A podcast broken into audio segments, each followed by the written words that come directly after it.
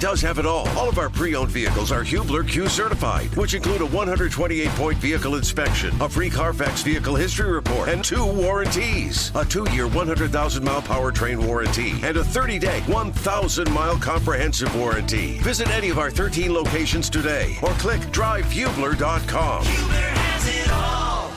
Good Friday morning. Back in studio. Weather continues to be outstanding here to close out the week. That doesn't look good, Jake. What's wrong? What do we got here? Oh, Got like a 45 degree angle bent jack for his headphones there. I don't think I don't think these are going to work, right? Yeah, I don't Do think those are to- functioning at a very high level. That looks like the Reds Who was? here as of late. Let's see. Who was the last person to use these headsets? I headsets? don't know. Mark- Do you need me to buy you some time? Hammered right field. Yeah, I was Like a drop about to base hit. compliment Mark around third. He's coming in to on his score. maturity. Will stop at third. Bellinger, intro. stay hot. Folks, those are balls. Well, where are you going to go? Are you going to abandon you being a you Reds fan? Are you going to abandon following this team? I think Luke Weaver just threw another ball. Is it even Luke Weaver? I feel like it's a different first name. Um, Four walks in the inning. These things on? And David Bell is out. He's taken his hat off. He's been ejected. We're just playing some really good highlights right now. We turn the air David is conditioning way protecting here his so pitcher on the mound. I can see your breath. and not But folks, those are balls. As you were, Kevin. I'm going to find some headsets. I have really not seen the Cubs fandom celebrate something like this since 2016. Well, let- let's- some let- some might make the argument that they actually are celebrating this more than the 2016. Well, let's be honest here. I, I'm I'm in a room with two Reds World fans. Series. If this was on the shoe was on the other foot, you guys would be hammering me. Oh. If the Reds put up 36 runs on the Cubs in two games, Literally taking this red season like no other in stride and Mm-hmm, realizing that peaking on August 3rd is probably a pretty ludicrous thing to try and attempt. So, um, just worried about the Nationals at this point, and you guys worry about the uh, worry about the Braves. I am worried about the Braves more than I'm worried about the Reds at the moment. I, I will disagree. Can you hear and- yet, Jake? I, I will dis. What's that? Can you hear? Well, I took the headsets Oh. off. Here, Jake. You got one.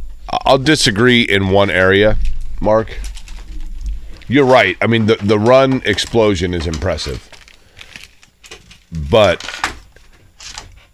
I really do think if the if the Reds had done that to the Cubs, I'd be like, whoa, like that's that's something. But I wouldn't do it as like some sort of a we mm-hmm. just won the NLCS type uh-huh. deal. Uh-huh. Okay. Oh, it's not the NLCS. I mean, this is the World Series. No, this is the Reds yeah, aren't going to be the NLCS. This is Waveland. Mark's sleeping in the Ivy naked. You know one thing. This Let me give you a Cubs unpopular opinion, okay?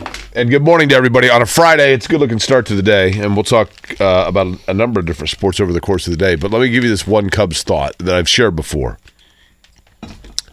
My mom, my, before I was born, my parents lived in Chicago. My dad was in the steel business. He got his first real big job at um, J and L Steel up in the region, and so my parents lived in Park Forest, Illinois. I don't know if you're familiar with Park Forest. Yes, Mark. I'm very familiar. Yeah. So my parents lived there when my older sister was my oldest sister was a toddler and my middle sister was born in Chicago actually. And my mom was a stay-at-home mom with two two young children and so she watched the Cubs cuz they were on like every day and she became a huge Cubs fan. In my childhood growing up, my mom watched every still does. My mom still watches every game. How about those Cubbies? They're just so lovable and my dad became a fan because of my mom. They're both Cubs fans. So I've been around Cub fandom, and I liked them. I- Admittedly, in '84 when they went to the NLCS, I got into it. I loved Leon Durham. Uh, you know, I don't I don't dislike the Cubs by any stretch. Wrigley is phenomenal. You're going there in a couple days. I am. I'm going there Wednesday. But all that said, until the 2016 World Series run, and and just before that, maybe the one or two playoff runs before that. So from my childhood, from basically birth until uh, all the way through like the Ryne Sandberg era, a- and I, this is probably me. This is probably me, admittedly, but I don't know that I'd ever heard the "Fly the W" as like a rallying cry. oh yeah, it's definitely social media. I, I, I was like, what? Well, they fly the W flag after a win, okay? But the whole like fly the W, fly the W. I was like, I've never heard that before. No, that that's the age of social media where everybody's trying to get a hashtag going and all that stuff. Okay, I wanted to, so It is rather amazing, and obviously, I Oh, reluctantly I can hear you now. I reluctantly say this. Uh, 46 runs scored by the Cubs in that four game series. That is the most they have put up in a series since the turn of the century before we just turned 23 years ago, 1900. And the Reds allowing that number of runs, also the most in a four game series they've allowed in that ta- same time span. That's, it makes you wonder how much- Oakland athletic stuff. How right much there. of that was well? They go out and get a pitcher from Oakland, and here we go. Right? Actually, he's looked looked decent. How much of the explosion by the Cubs the last few days was the Cubs, and how much of that was the Reds just completely wetting I themselves? think anytime you score 46, it's got to be a little bit of both. I mean, there's a couple of moments where the Reds are just kicking the ball in the infield. Their balls are bouncing off the I, I, I know. outfield wall, and yeah. Well, last night it was struggling. Um, I mean, Weaver had that stretch there of what eight straight balls. We were walking guys in with the bases loaded. Um, so yeah, it is a. I said this yesterday. I mean this in all seriousness. Whether you look at the NL Central or the wild card right now, it is going to be a wild, wild final two months here in trying to settle what that looks like. So jumbled. I mean, outside of the Braves. Um, if you pretty much have 55 wins, you are in some sort of race, potentially two races, and, and that's where kind of the Reds and and the Cubs, maybe, uh, certainly the Brewers, they could be in that mix. So, uh, ugly. Mark, congrats. Hang the banner. Folks, those are balls. Those are. Thank you, Jeff Brantley, for that. Uh, Greg Rakestraw going to join us coming up at 8. Nate Atkins at 9. Um, Jake, question I'm going to ask Rake. Do you think Greg Rakestraw gets the next answer on Jonathan Taylor? the next answer. Correct.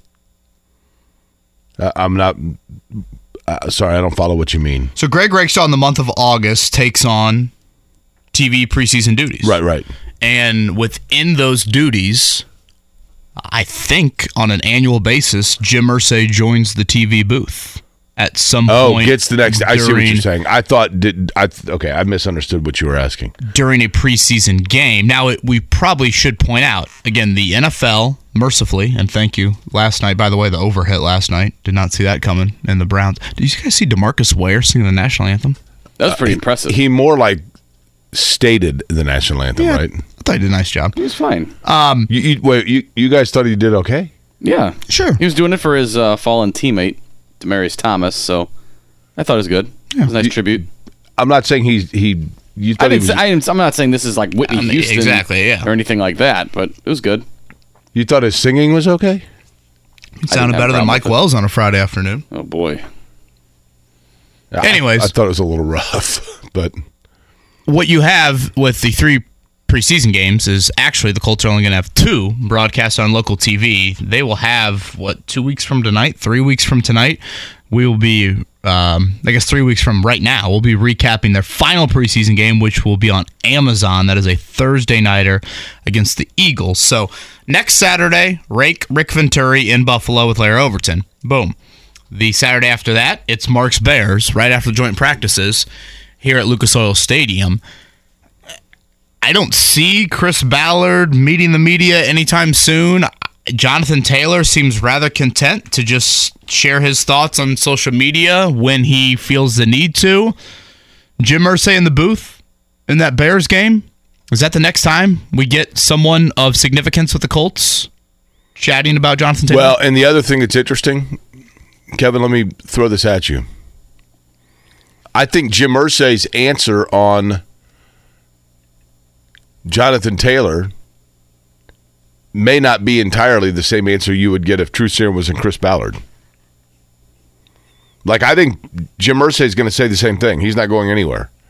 And I think if you're Chris Ballard, you're going to reach a point where you're like, yeah, but I've got to do something with this here. yeah. Do you remember got- what happened the last time the Bears came for a preseason game? That some news might have broken come on, during the game. Are we going to get that again? You had to go there. I'm just Chad saying. Kelly had such a great night for the Colts, and I'm just saying. all the talk was about one Andrew Luck Will history repeat itself? hanging it up there.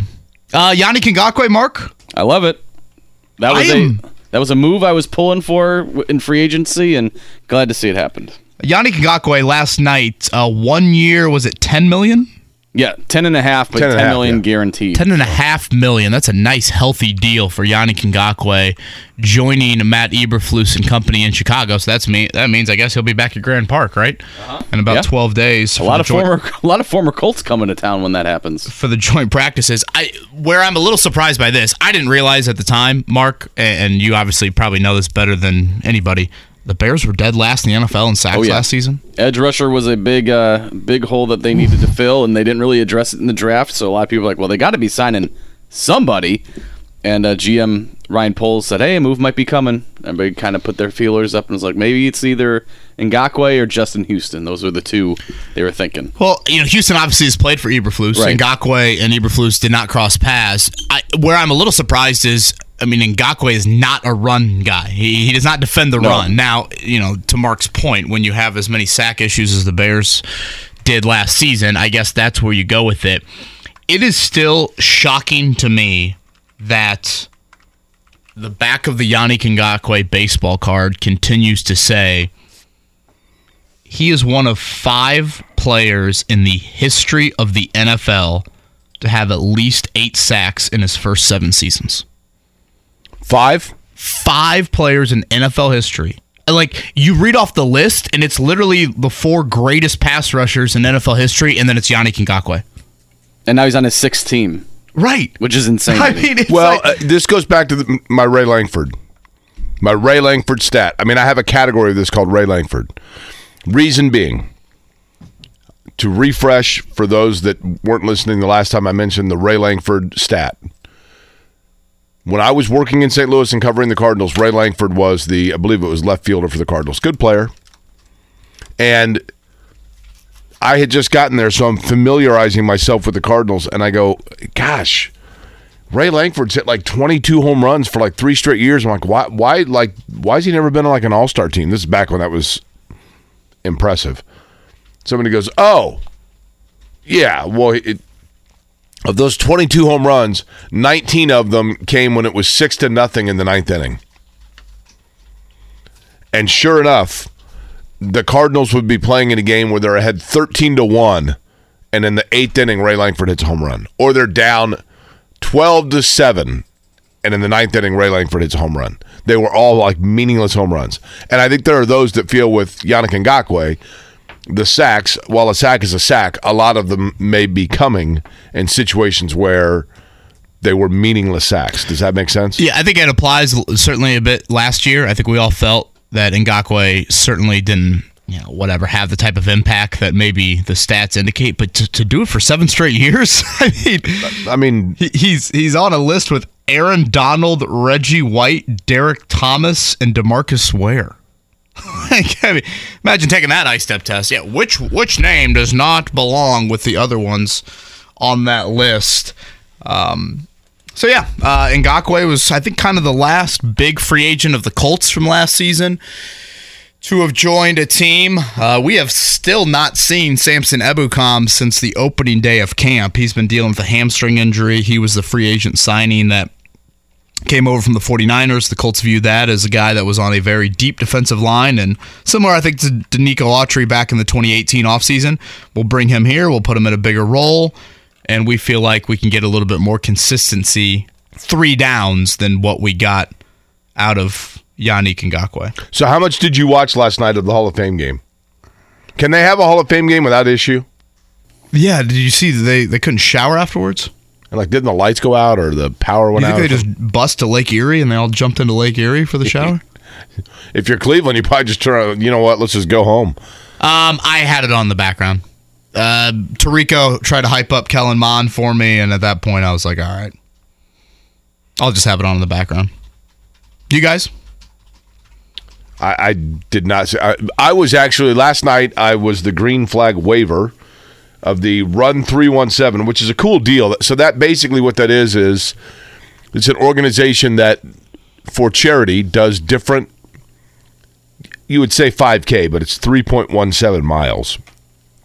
Uh, runs throughout central Indiana. Last night's was on Mass Ave. And then coming up on August 31st, they have one in Carmel. And then to end out the year, September 21st through Speedway. They just They go around the runs. roundabouts like 130 times in Carmel. That's right. You get very confused as to where it's going. The merging is really a challenge. You know what I mean? Like Zola Budd and Mary Decker Slaney on the roundabouts is whew, good luck. Um, last night started right right in front of Bottle Works on Mass Ave, and they had me waving the green flag, Kevin, and they're like, "Oh, you just go out on the ladder." So I, there's a ladder just sitting in the middle of the road. I'm like, okay. So I climb this ladder, and there's a big, huge green flag, and I'm going to wave it while people are running past it.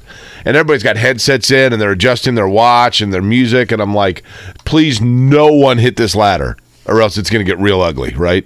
I'm going straight backwards onto the pavement. If somebody runs into this ladder, it's going to get ugly. And you're on blood thinners. You might have just exploded. yeah, that could have been quite the uh, way to start the race. That's right. But it was. I'll, I'll tell you what. It was. Uh, it was fun, and so Nice night. I, it was a great night. It was warm.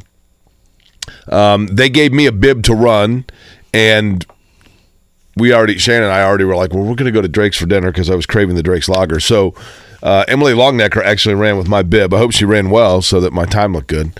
Um, but it was fun. So I was doing that, and then I, I'll be honest. So I kind of forgot about the Hall of Fame game, and then was looking afterwards on social media, and people were talking about Zach Wilson, and and then I looked in. David Bell had a couple of catches for Cleveland.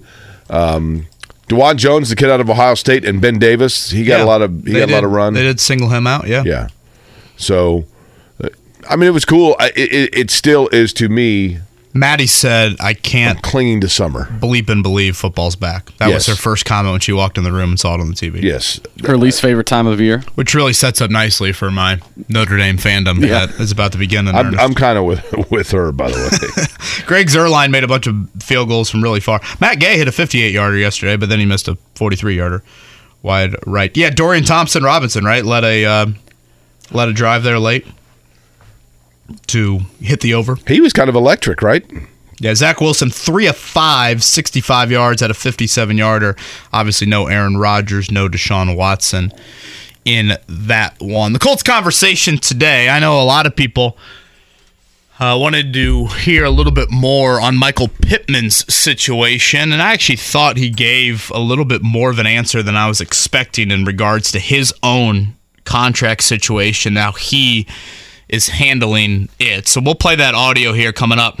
And Anthony Richardson, we mentioned this yesterday. Jake I had a couple of people reach out. They were like, "We loved you guys narrating the final hour of Colts practice, or I guess the final hour of our show, the first hour of Colts practice. It did kind of get into a bit of a narration mode for us there with the 9 yeah. a.m. start time to practice. I think next week we're out there Tuesday, Thursday, and then the following week we're out there just Tuesday. So again, the practice schedule for camp really starts to kind of shrink up, particularly in the morning practices.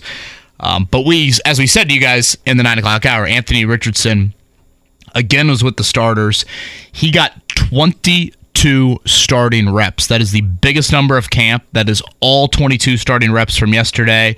And so if you look at it through six practices, he, by my account, has got 19 more than Gardner Minshew. Shane Steichen tried to downplay it afterwards, saying that this was simply a day to make up for the day that Anthony Richardson had missed earlier in the week due to that nasal septum surgery. Um, That's this- possible, right? it is, but this is certainly a change. I mean, again, uh, we'll see how tomorrow night goes when they're back out there, Sunday afternoon goes.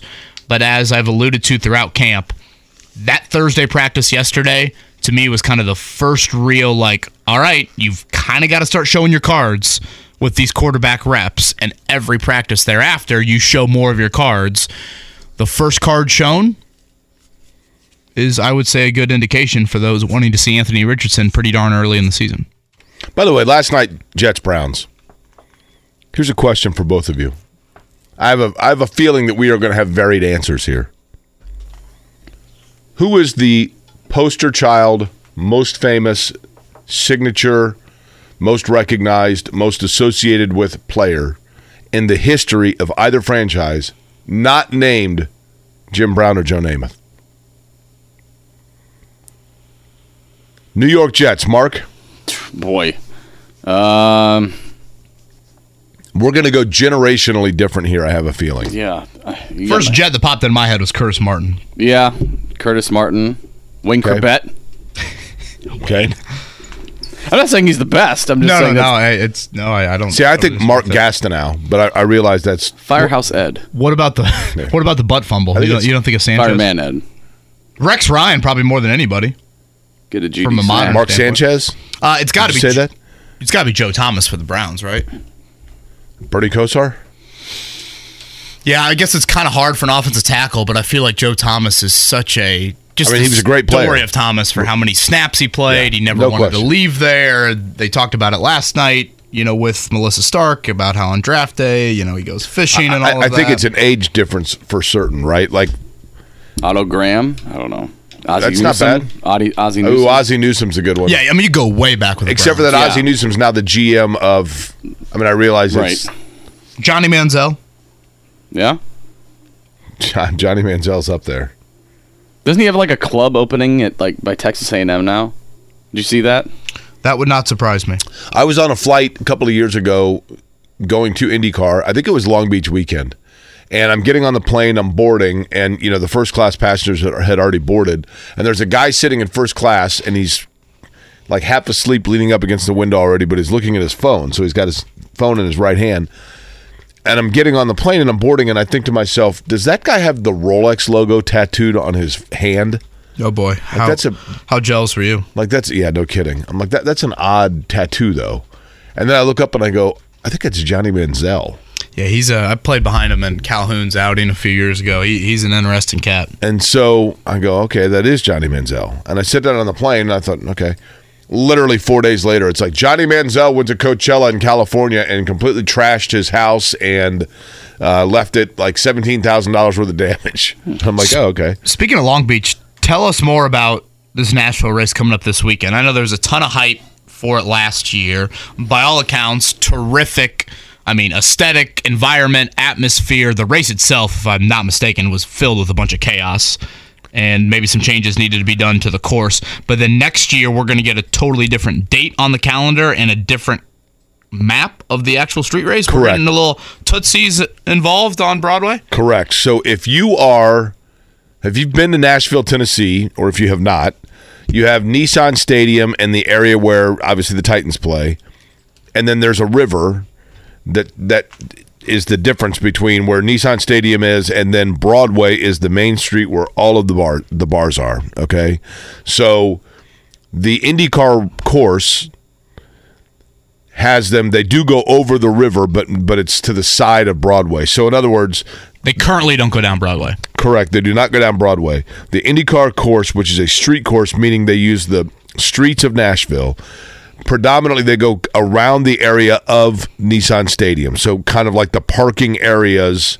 Imagine if there was a racetrack that involved like going just south of Lucas Oil Stadium and then kind of around the stadium.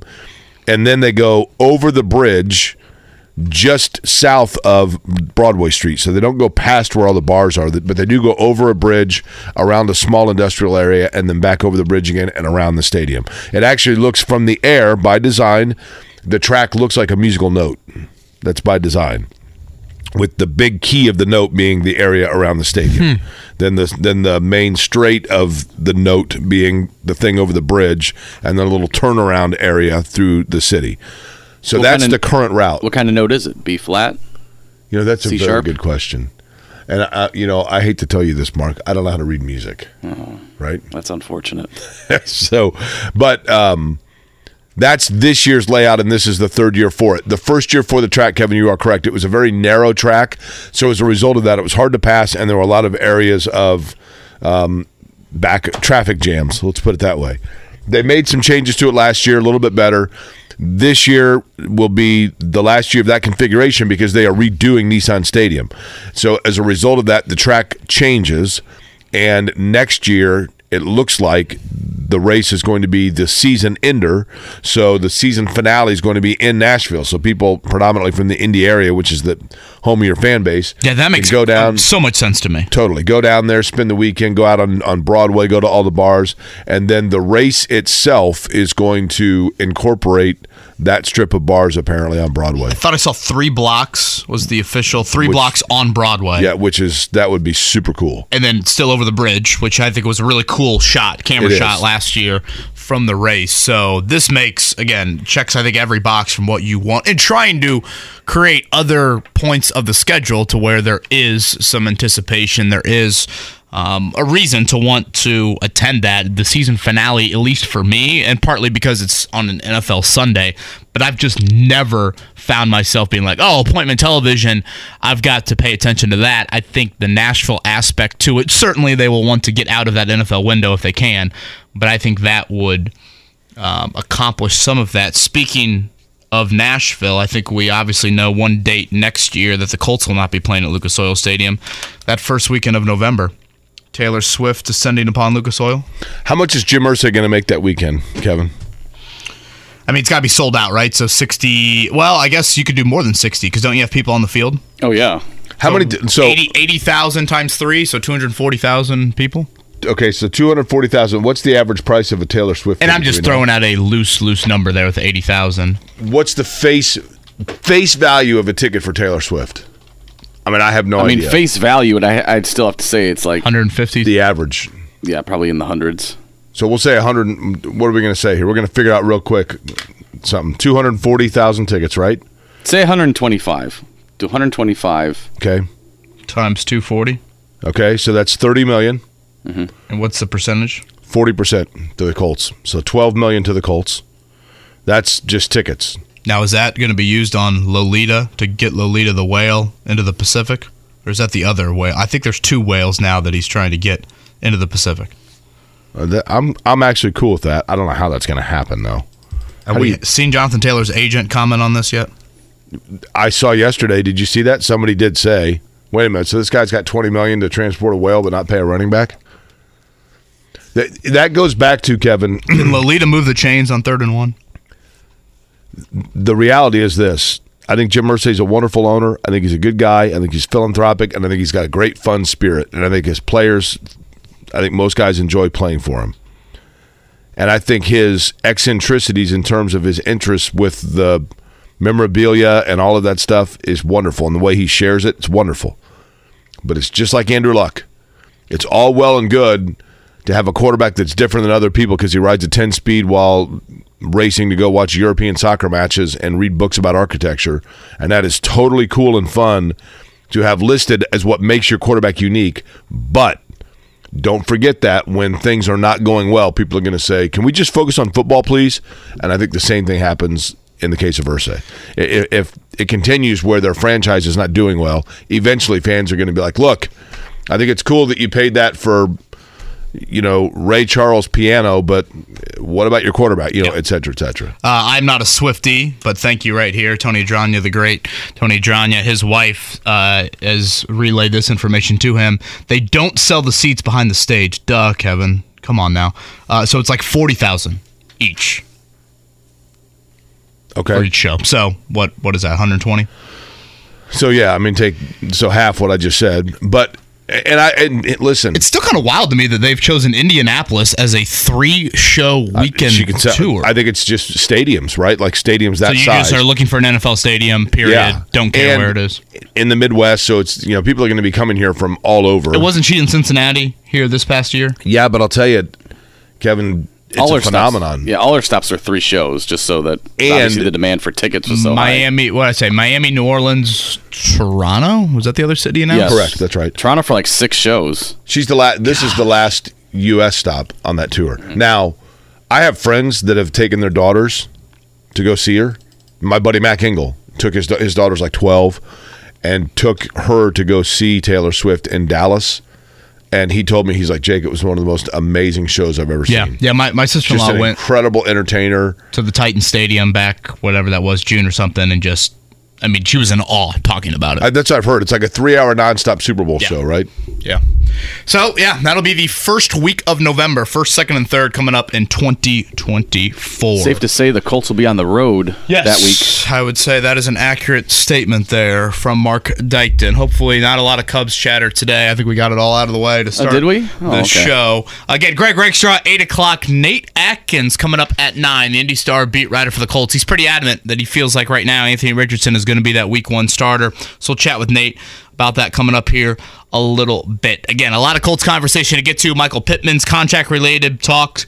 And Anthony Richardson with another day of him taking the starting reps, what to make of that. Good Friday morning to you. Thank you for tuning in to Kevin and Query to close out your week. I'm Kevin Bowen. It's Jake Query, Mark Dykton as well. 93.5, 107.5, The Fan.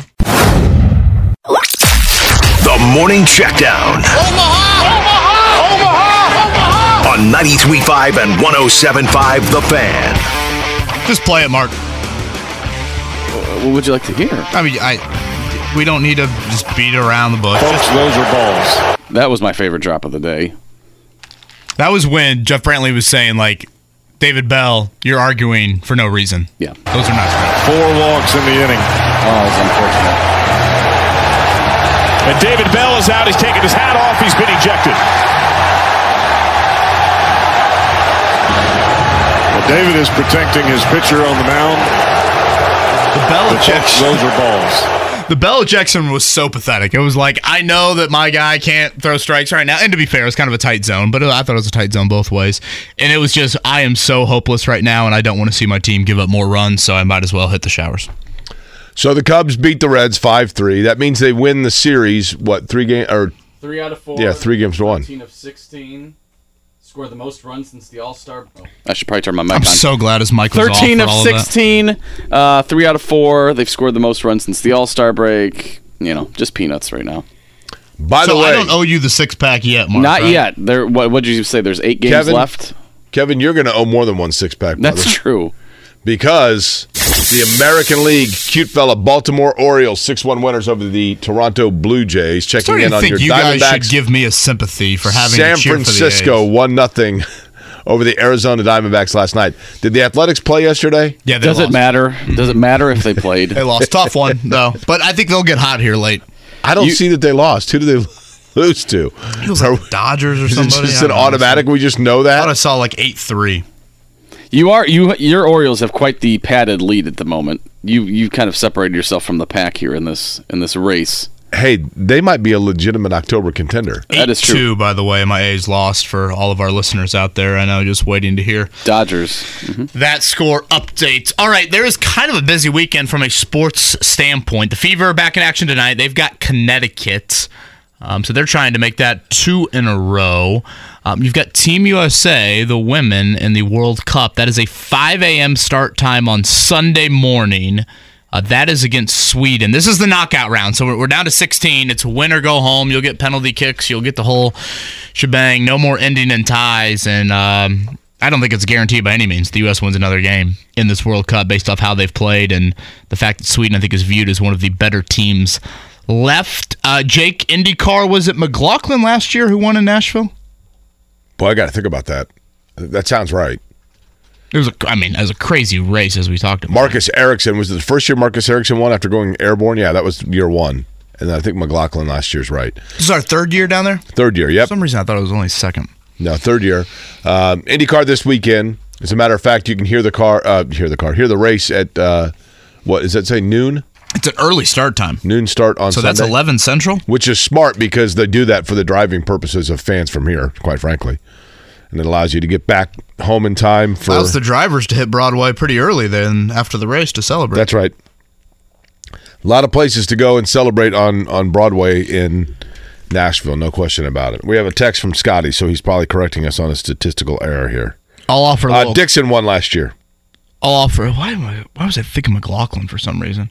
Uh, I'll offer a little Colts camp update. No practice today. Night race or night race. Night practice tomorrow. Afternoon on Sunday. That's the only afternoon practice of camp. So it'll probably be one of the hotter practices of camp next week. Just Tuesday and Thursday. We'll be out there for both of those days, and then they are off to Buffalo one week from today. They are off to Buffalo for their preseason opener coming up. Uh, one other note, by the way, last night in the NBA, uh, Diana Taurasi had 42 in the Mercury's 91-71 win over the Atlanta Dream. The significance of that, she is the first player in WNBA history to reach the 10,000 point milestone. Did you see they had live goats in the arena? I'll bet Cubs fans like that. I mean, they literally had live goats behind one basket, like multiple goats. Do you like goats? I hear goats are nice pets. I, I can't say I know anybody that has a pet goat. Uh, Dana Benbow has a pet goat. Really? Yeah. I think she has two now. Heck of a cleanup crew situation. I, I would I would think so. Yeah. Trying to eat your popcorn again. Somebody get this goat out of here, please. Yeah. Trying to eat my popcorn. I I think they're like somewhat loyal and smart animals. I could be wrong. celebrating the Taurasi after reaching the 10,000 point milestone. Uh, all right, on the other side, Michael Pittman. Some comments yesterday in regards to his contract situation. Colts fans thrilled by it. Uh, we'll explain more coming up next here. Kevin and Query here on a Friday. I guess you. Life is so much more than a diagnosis. It's about sharing time with those you love, hanging with friends who lift you up, and experiencing all those moments that bring you joy. All hits, no skips. Learn more about Kisqali Ribociclib 200 milligrams at kisqali.com and talk to your doctor to see if Kisqali is right for you. So long live singing to the oldies, jamming out to something new, and everything in between. Life is so much more than a diagnosis. It's about sharing time with those you love, hanging with friends who lift you up, and experiencing all those moments that bring you joy. All hits, no skips.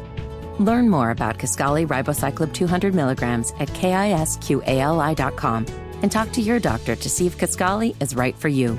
So long live singing to the oldies, jamming out to something new, and everything in between.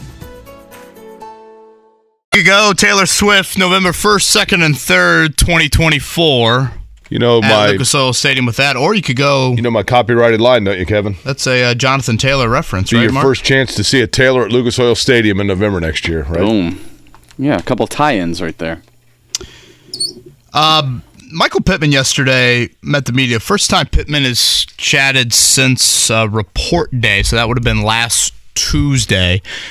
For the most part, and I would say honestly, probably every answer Pittman has given related to his contract situation, which for those unfamiliar, it's the same exact timeline as Taylor. They both were taken in the second round in 2020, so they both have four year deals, uh, both going into that final year of their contract.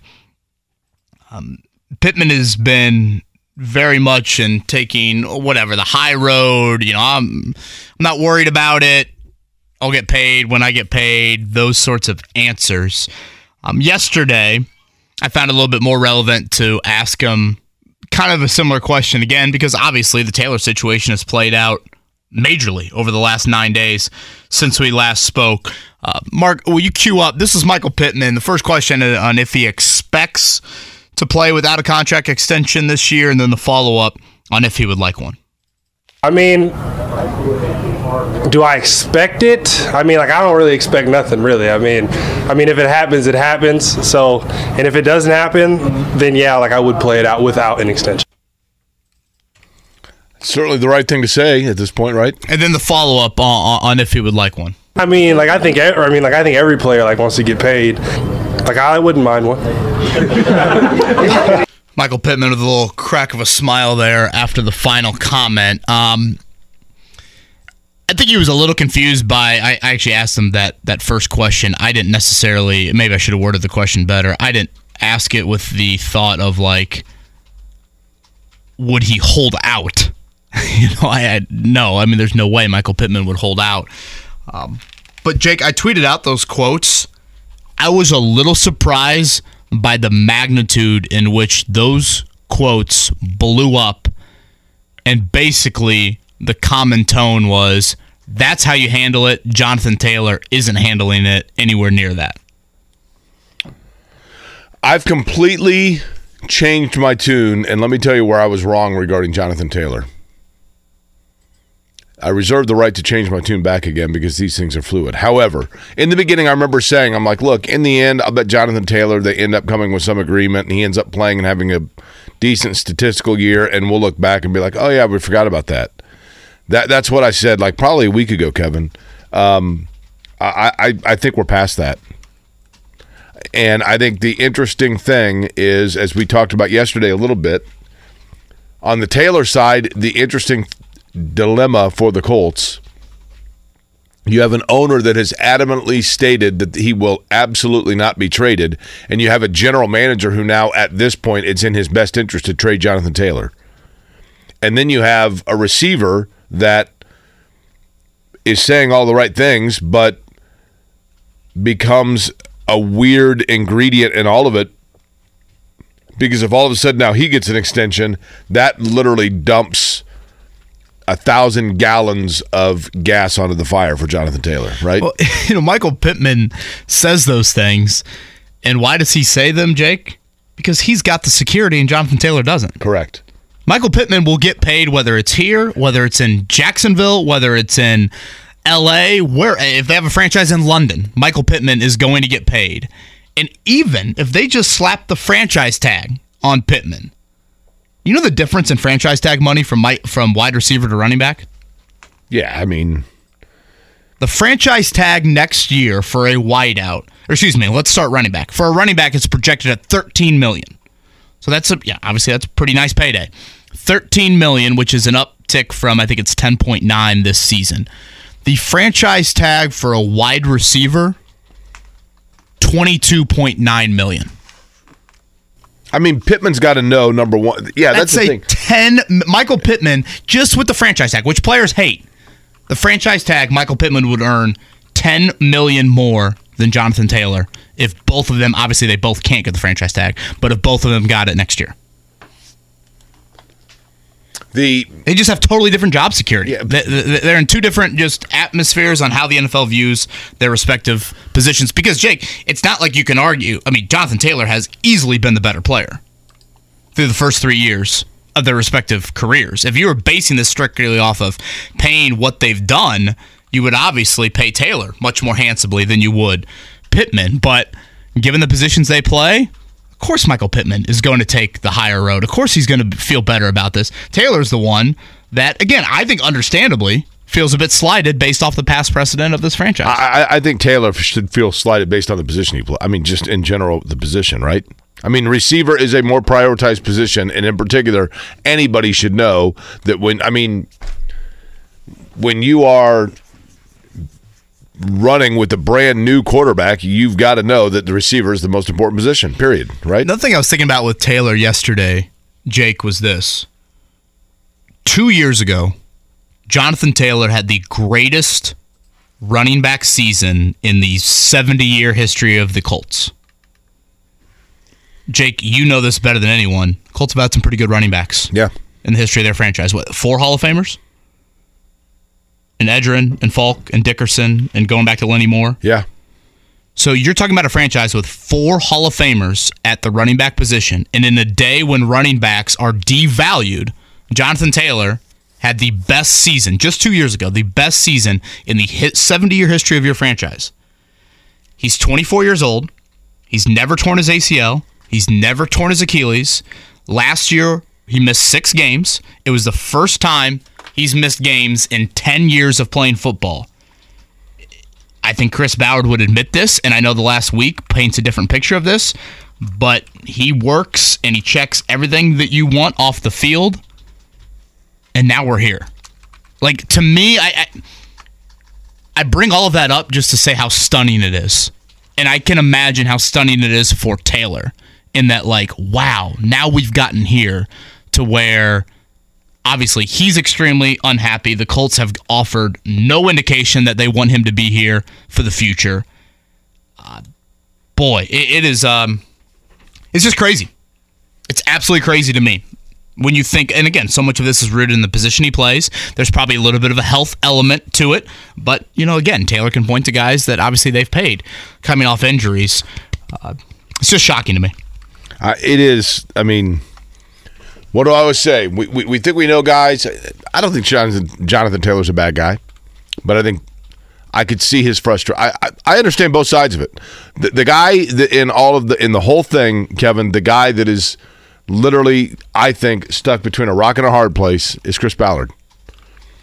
Because don't you think Chris Ballard, when he hears Irsay like, "There's no way we're going to trade this guy," don't you think Ballard's thinking to himself like, hey, calm down though. I, I you know what I mean. I wouldn't be doing my job if I didn't make calls and field Right. calls. Then the Chris Ballard's like, can I just have a normal season, just one time, Yeah. just one, Which again, some of it his own doing, to be fair, but Correct. the owner interjecting as much as he has probably isn't helping the situation. I did find the Reggie Wayne comments in regards to Michael Pittman earlier in the week with us pretty enlightening. You know, I, I asked Reggie the question of like, okay, what trait of a wideout in your current wide receiver room would you want in your own game? And obviously Reggie's a Hall of Famer, so it's not like he needed much. But when he talked specifically about Pittman, he just gushed about the work ethic of Pittman and how he's wired. And Jake, you have interviewed umpteenth coaches in your career. You don't typically hear coaches offer like a heap of public praise for work ethic. Because I feel like that's one where, like, if it gets to that guy's head, then all of a sudden he's like, "Yeah, I am a good worker." Right, yeah, you're you know, coach. Yeah, Boy, know, I got and, them like, fooled, right? For for Reggie to say that, I think resonates at least for me because I think Reggie worked like like no other as well. Um, and as I've said for the past week or so in relation to Pittman, I would be doing everything I can if I'm the Colts to extend him to get him under contract moving forward because you've got to make sure that at least there is something in that cupboard. And I know people are going to be irate when they see the contract that Michael Pittman gets based off the production he's had in the last three years. I'd argue it's been pretty awful quarterback play he's had to deal with. But you just, again, you cannot skimp. You cannot take shortcuts with Anthony Richardson. And if you're going to let Taylor walk, you can't let Pittman walk too. By the way, in college, you mentioned those running backs that have played for the Colts. Number of carries in college before they got to the NFL. Marshall Faulk, 766 carries in college. Eric Dickerson, 790 carries in college. Edgerrin James, 497 carries in college. Oh, Taylor's got to be close to, what, 900? Jonathan Taylor, 926. Yeah. In, in three years, right? And you wonder, yeah, you wonder if that doesn't also weigh into their thought process of when does the breakdown begin? Because it happens to all of them. It happened with the Colts with Eric Dickerson before their very eyes. It did not with obviously uh, Marshall Faulk and Edgerrin James. Uh, that was more probably a salary deal. Yeah, I've always I I know we got to get to Rake, but I've always been torn on the on the debate with Taylor of could he be different than the other running backs? Understood. you know, he he is a guy that is so in tune with his body. There Again, are exceptions he- to every rule, Kevin, but life typically is based Sure. upon living by the rule and not the exception. that, that's totally fair, and obviously, I think that's where the Colts are coming from with this situation. All right, Greg Rakestraw is going to join us next, as I said to kind of lead off the show. Uh, could it be Rake that gets our next answer in regards to Jonathan Taylor? We'll explain more coming up with him on the other side. Kevin and Query. Life is so much more than a diagnosis. It's about sharing time with those you love, hanging with friends who lift you up, and experiencing all those moments that bring you joy. All hits, no skips. Learn more about Kisqali Ribociclib 200 milligrams at kisqali.com and talk to your doctor to see if Kisqali is right for you. So long live singing to the oldies, jamming out to something new, and everything in between. here on a Friday.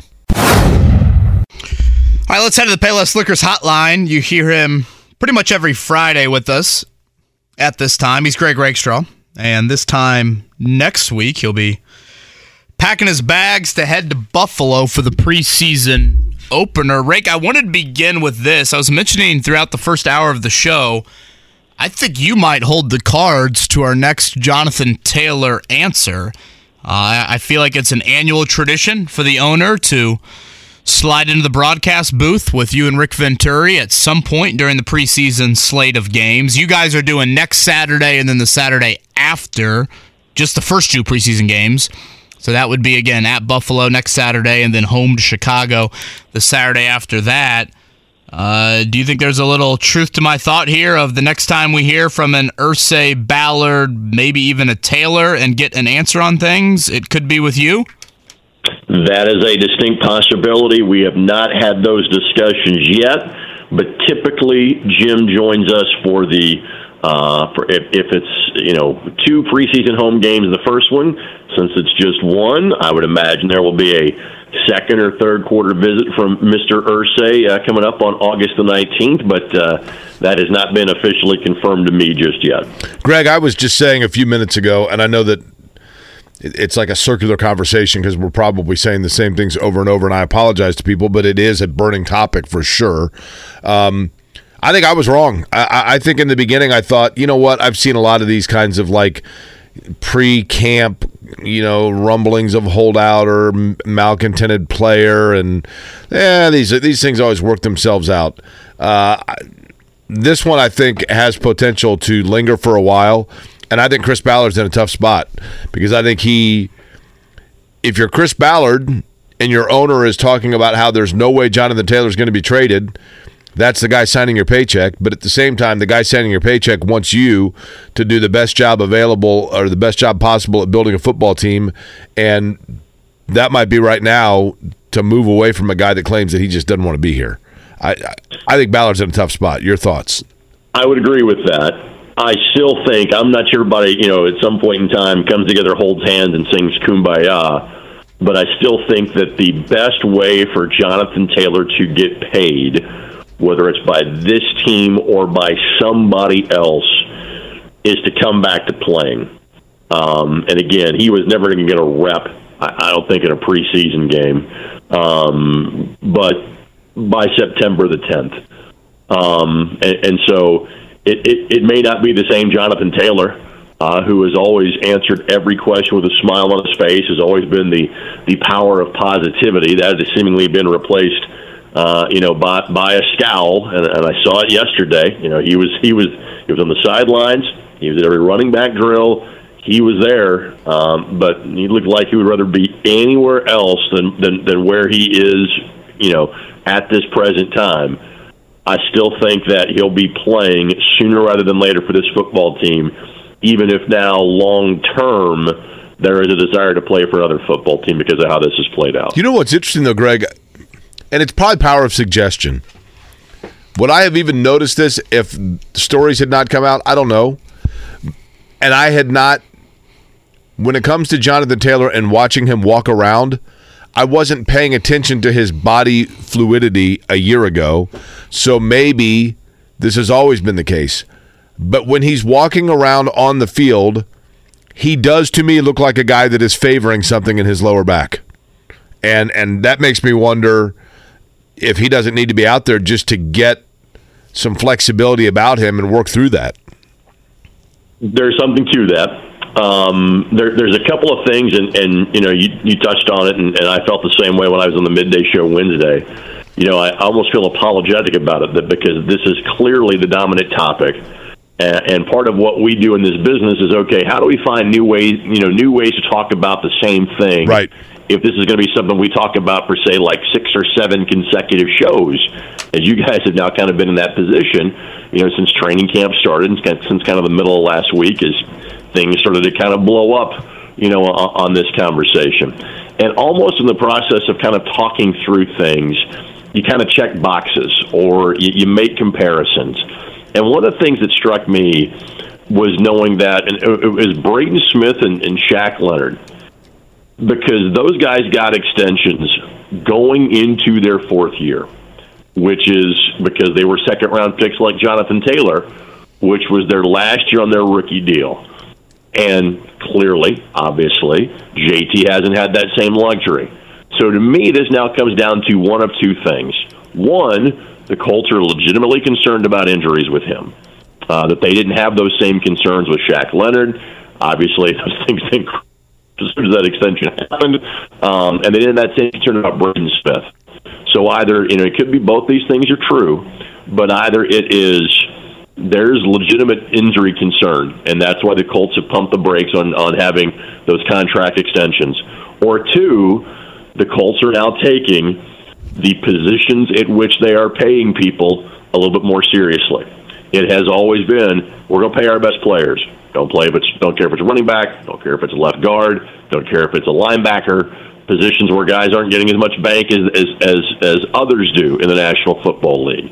So to me, it now comes down to one of those two things. And so, Jake, I bring that up because you're talking about, hey, just kind of watching him walk. He he, he looks a little bit different. Well, that might be issue number one as to why the Colts have been reluctant to engage in those contract negotiations. Again, Greg Rakestraw is with us. You're going to see him coming up the next couple of Saturdays, starting a week from tomorrow. That would be afternoon game in Buffalo, a night game uh, here at Lucas Oil Stadium with Chicago, as he's going to be your TV voice per usual here in the preseason for the Colts. Um, Rake, are you starting to make anything of the continued starting reps for Anthony Richardson in practice, or are you still in kind of wait and see mode? I'm still kind of wait and see mode. You know, obviously, you know, you and I were out there yesterday, and, and Shane, when they asked me, we said, "Hey, it's because he missed Monday. We wanted to give him back-to-back days."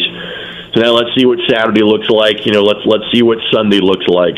And and I have been steadfast in that Anthony Richardson will have every opportunity to win this job, um, and, and and it's his to lose in terms of he has to play his way out or basically demonstrate that he's not ready to play because again, everything is long term. Everything is is is is kind of you know player development mode. I think largely this year, give the kid the chance to learn if you think he's able to compete for the job.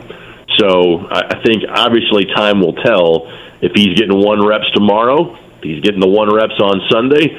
Now I think we got something. Rick, better chance to start week one for the Colts, Anthony Richardson or Jonathan Taylor? Sadly, at this point, I'd say Anthony Richardson. Um, I can't believe we're having this conversation, but it's fair. Well, I mean, one's on the so field right now, so that gives him a slight advantage, right? I, I mean, I, I, I think I think you can. It's it's fair to say that. Um, no, I, I'd say Anthony Richardson. Okay, so here's a, how about this? Better chance to be the starter to be starting in week six, Gardner Minshew or Jonathan Taylor? Um, I still say Anthony Richardson. No, no, no, I- I think- no, no, no, no, no, no, no, Greg. More likely to be the to be starting a game in week six, Gardner Minshew know. or Jonathan Taylor. I would hope Jonathan Taylor, but I guess as pertains to quarterback, I still think it's going to be again Richardson will get every opportunity to play unless he, he, he simply proves he can at this point. So I understand your question. Um, so of those two, Jonathan Taylor.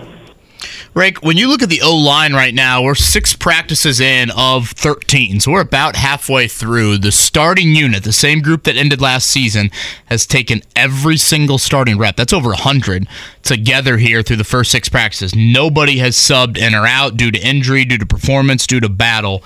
You look at that as great for continuity, or do you look at that as bad for competition? Uh, I look at it as great for continuity. I mean, it's it's fair to go. Okay, is there somebody that could replace someone if needed? Um, but you know, we've had those problems. You know, in terms of you know nobody can you know because 2020 was so different. We've all kind of blocked it from our memory. But but seemingly there has been some sort of offensive line injury we have talked about. You know, in in training camp for at least the last couple of years, if not going beyond that. So, in terms of offensive line, I will always lean on continuity. Um, it has it has been, hey, these are our five guys. Let's let them play together. Let's let them see what what happens. And and one of the things that's been talked about, including the last time that Chris Ballard spoke, you know, back in the open day of camp last Tuesday, is that yes, you know, the overall product wasn't great from the offensive line, but it was better in the second half of the season. Well, these were the guys that made it better.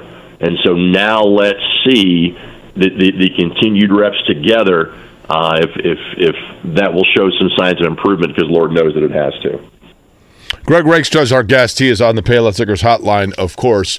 Greg, um, aside from the Colts, real quick, only because of your encyclopedic mind of sports. 39 years ago today, what happened? August, what is today, 3rd or 4th? Fourth. August 4th, 1984. Did Pete Rose rejoin the Cincinnati Reds? That's a good guess. No. First training camp practice of the Indianapolis Colts? Excellent guess. No. Was, uh, Hey, I- was how, it- how about was- this? Was it? The, hang on. Was it the last day of the Olympics in Los Angeles? I don't know if, if it was the last day or not. But someone who six weeks prior to that was probably relatively unknown catapulted into becoming the most famous person in America. Mary Lou Retton won the gold in the in gymnastics competition. That is correct. There Mary Lou Retton got the gold medal uh, 39 years ago today, which to me seems like six weeks ago. That, that was, it was Probably because of that Olympic Sports Festival commercial you shared on Twitter yesterday. What's that? Probably because of that National Sports Festival commercial you shared on Twitter yesterday. The National Sports Festival. I think a lot of people forget this, Greg. That was in 1982, and that commercial, which I, we should have Mark play it because anybody living in this town that was alive at that time, that commercial ran like it, more often than the Hank FM promo runs on our station. Like it literally, that commercial was every 35 seconds in Indianapolis with the swimming coach yelling, You got it, and then the jingle about the National Sports Festival. And there's actually still a building facade on Market where you can still see the faded paint of the National Sports Festival promo. Uh, that was basically the AAU national championships for all the different sports for amateur athletes in 1982. And Greg, it was a huge deal and the precursor to the Olympic Games in 87, or excuse me, the Pan Am Games in 87 coming here. And literally, it, it was massive. Charles Barkley played in it. Kenny Barlow was playing in it in basketball. Carl Lewis was here for track and field, every sport. It was awesome. It was absolutely awesome. But, um, just a different time, different era, I guess. But I think people forget that that was the footprint towards the professional sports that we now have in Indy. As someone that does a lot of sporting events on what is still the IUPUI campus, will be the IU Indianapolis campus uh, coming up at this time next year. Believe me, that that is printed into my mind as someone that calls games from Carroll Stadium and has called games from the IUPUI gymnasium and has a line of sight to the IU auditorium on a regular basis. I, I even though I wasn't here at that time, that you know that that knowledge has been seared into my brain for many many years. Tickets are now on sale for the National Sports Festival. Tickets are now available for each of the 33 sports and 150 different events. Get your tickets now at Market Square Arena and the usual ticket outlets. The National Sports Festival.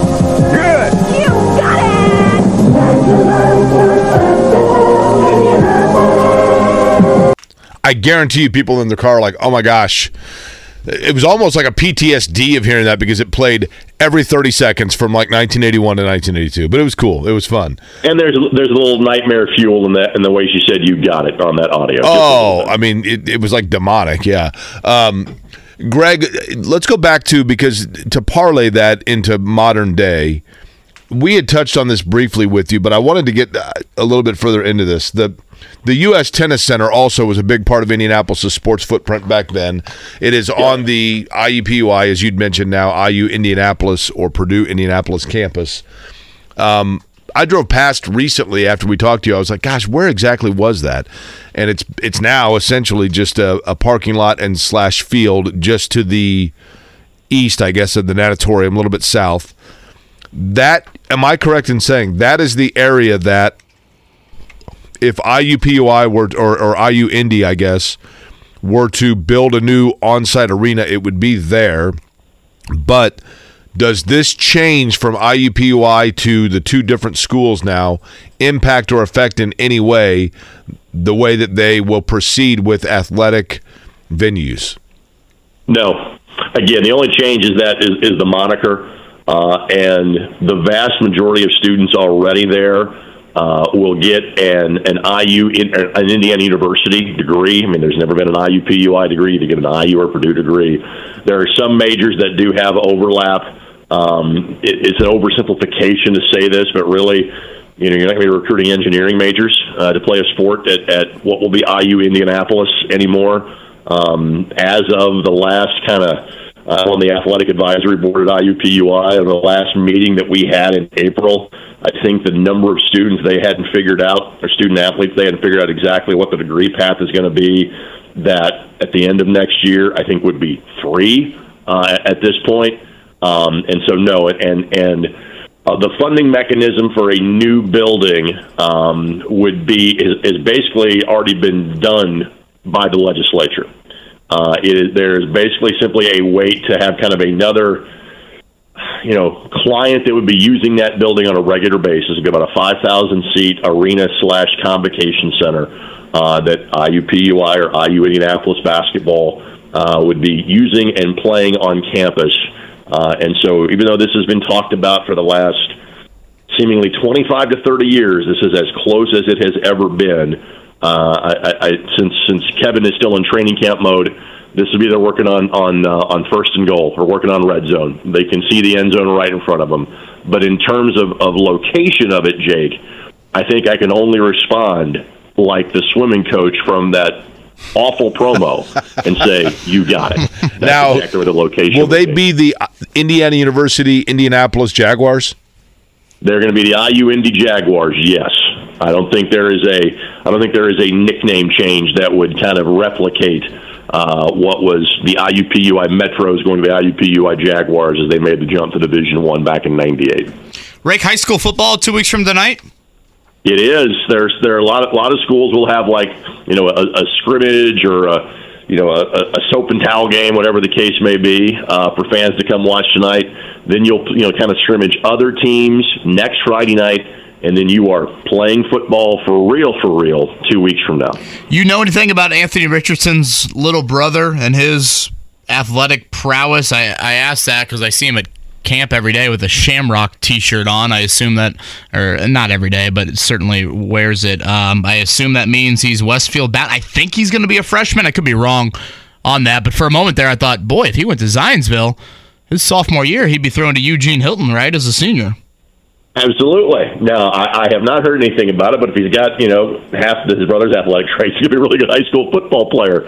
Uh, but uh, but if, if he's rocking a Shamrock, I think it's safe to say he's playing for Jake Gilbert at some point in time. Uh, favorite for Mr. Football, Cathedral QB, Danny O'Neill.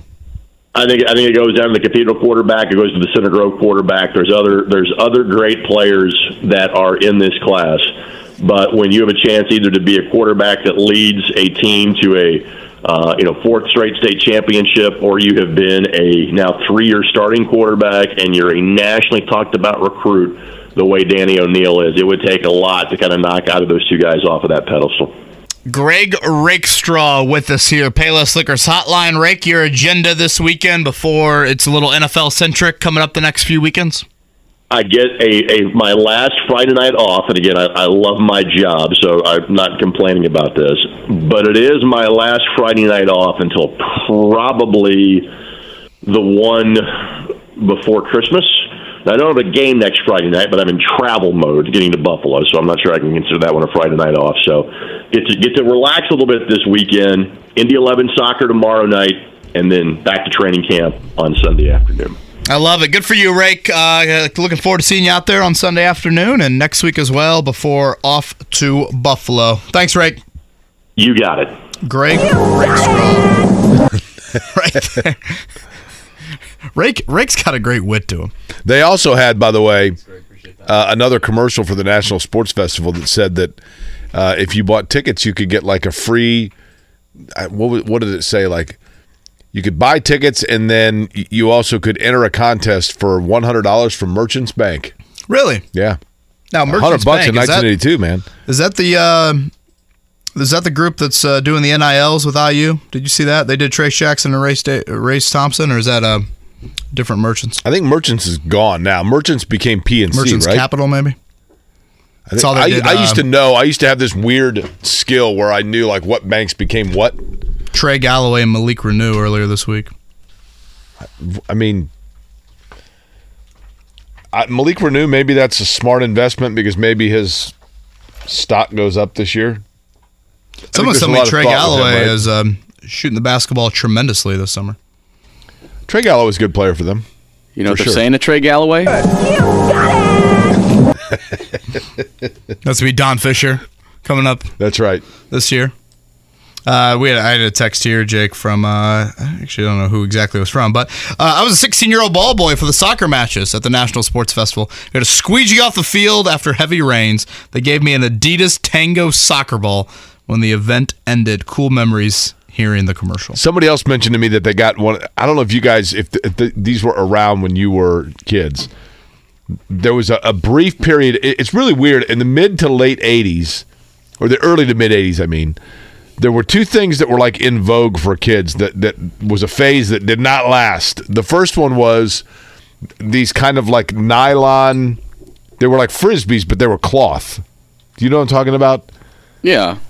They were like almost like a full, like you could Fold 'em. frisbees. Yeah, Yeah, they are still handing those out today. We were, we were at the Indiana the, State the- the Fair outer yesterday. ring of them has like a weight on it, and the middle's Yeah. like a nylon. Uh-huh. Okay, so that was one thing that they gave out for the National Sports Festival. The other that was in vogue. I'm going to guess this came into fashion in about 1982, and by 84 it was on its way out. Was uh, painter caps. Do you guys? I, I, that never came back, but that was the thing. Like you would buy either your favorite sport, like you'd go to a Cubs game and they would sell painters caps. With Yeah, the like Cubs the tall, the tall front, those kind of things. Yeah, I mean, and they were like kind of like a So paper like a material. literally like a painter hat of a sports yes, centric theme. Mm-hmm. and like I think a lot like the I would think National those would Sports sell pretty Festival, like the the '82 Sports Festival, that or biking caps also that had like the little tiny bill on them. I feel like now you got the rope hat that's in. It's got Yeah, the little yeah. rope down here. When my grandpa died years ago, my my dad was going through his stuff and he found a, a Super Bowl 20 painter's hat of the Bears. So he That's has it. exactly the time period. That's perfect. Yes, because '85. You don't want to sit behind so him at a around- game. Yeah. Sir, can you take that hat off, please? I can't see the view. fridge. But if you're painting the garage, you have him come over and he's Yeah. he's already decked out, right? Uh, if you're a Reds fan, you didn't want to sit behind anybody at Wrigley Field. You don't want to be inside of Wrigley Field this four game series. Mark, go ahead with the morning checkdown. Okay, I will. The Morning Checkdown. On 93.5 and 107.5 The Fan. Hammered right field. Live at a base hit. Neat goes around third. He's coming in to score. Happ will stop at third. Bellinger, stay hot. I think it's the most work Mark has done for the show in months. These intros. I mean, you're asking me to play audio from the sound, so I, I feel like it's my civic duty to do so. Have not seen Cubs fans celebrate like this since 2016. Some have said, honestly, they're celebrating more than they did in 2016. They take three of four against the Reds, a historically horrific series for the Red Legs. Nationals now for the Reds. The Cubs have got the Braves. That is welcome if you're a Reds fan in more ways than one. Are you going to abandon being a Reds fan? Are you going to abandon following this team? You don't want to peak in early August. Well, where are you going to go? Cubs are peaking. that is. Reds you got their two best pitchers out. The most absurd soundbite ever. Like Jim Irsay has some absurd sound bites. Can you imagine saying that though? Like, what's the I most? said it on opening day. It was like the first game of the season. In the stadium. Right there on the field. Well, where are you going to go? I mean, Yeah, let's gotta- go. 162 more of these. Newport Aquarium. Are you going to abandon being a Reds fan? Are you going to abandon following this team? Guys didn't even sit down with their hot dog and beer yet, and that guy was ranting about that.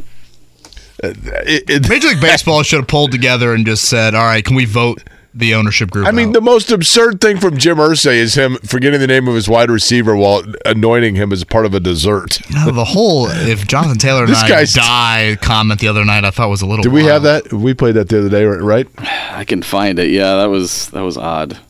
The, I, I get what he was saying, what Irsay was saying. Doesn't that What- sound, didn't it sound callous though? Kind of. I mean, it was an both odd, are dead. Who it, cares? was a- it was an odd way of comparing a player's career to like, I mean, like you know, tomorrow when I die. I'm sure Mrs. Taylor loved hearing that about her son. I'm sure the Irsay family loved hearing it about their dad. I mean, cr- for crying out loud, do you have it, Mark? Let me find it. Let me, I Uh, Colts it's- camp off today. Night practice tomorrow afternoon on Sunday, and like I said with Rake, week from tomorrow, preseason opener in Buffalo. Oh, I thought we were getting ready to hear it. I was getting No, I'm finding it. I'll, I'll try to find. It. I'll dig it out real quick. Uh, by the way, Diana Taurasi, now the leading scorer in women's professional history, WNBA history last night, 42 points. And Phoenix's 20 point win over Atlanta, that puts her at 10,000 points in her remarkable professional career. Fever got Connecticut tonight, back at home, 7 o'clock tip. Team USA in the knockout round of the World Cup. That will be a 5 a.m. kick coming up on Sunday morning against Sweden. Weren't you Again, the one saying, Kevin, that going into the knockout round changes the TV coverage a little bit because they were kind of anticipating? They were expecting them to win the group Right. and not get second in the group, so they are not going to be in some very friendly TV windows. Granted, with how they played in the group, they might just be happy if they advance to the Elite Eight and on. So the USA Sweden coming up Sunday morning. Uh, Jake Nashville, you said it's a noon Eastern start on Sunday for IndyCar. That is correct. Noon coverage beginning on Sunday, IndyCar in Nashville. And then, of course, the week after that, it is IndyCar and Xfinity and NASCAR all at the Indianapolis Motor Speedway. I should have mentioned this earlier, but tonight, more like this afternoon. From 4 until 6 o'clock today, I will be at the Advanced Auto Parts on Crawfordsville Road in Speedway. 4 to 6 o'clock today. Racing Simulator will be there. You do it, you do a couple laps. Free tickets for next weekend for the Saturday events at the Indianapolis Motor Speedway while supplies last. So we'd love to see everybody from 4 until 6 today at Advanced Auto Parts. So next weekend we go IndyCar Saturday along with the Xfinity race on Saturday. Correct. And then the Cup race is then Sunday. Everything's on the road course? Correct. Correct on all, all counts there. So tickets for Saturday up for grabs today. Come out from 4 until 6, and your Saturday is taken care of next weekend. Continue some Colts conversation on the other side. Again, Nate Atkins coming up at the top of the hour. And Tyrese Halliburton, busy man this summer, obviously signing contract extension. Uh, he starts things with Team USA. We'll chat about that coming up. Kevin and Query here on a Friday. Life is so much more than a diagnosis. It's about sharing time with those you love, hanging with friends who lift you up, and experiencing all those moments that bring you joy. All hits, no skips. Learn more about Kisqali Ribociclib 200 milligrams at kisqali.com and talk to your doctor to see if Kaskali is right for you. So long live singing to the oldies, jamming out to something new, and everything in between. Right off that promo, Mark, right on time, right? Yep. Would you like to go to the Philippines? Any desire? You know, I don't know if you know this, but um, after the performance this weekend, supposedly the Reds are moving to the Philippines. Did you know that? So if somebody asked them, well, where are you going to go? They would say the Philippines. Yeah, because they're going to become the Manila Folders. Okay. How about, I don't know if that was one of your better ones. I, I, don't think that's a debate. Been wait, I've been waiting on that for.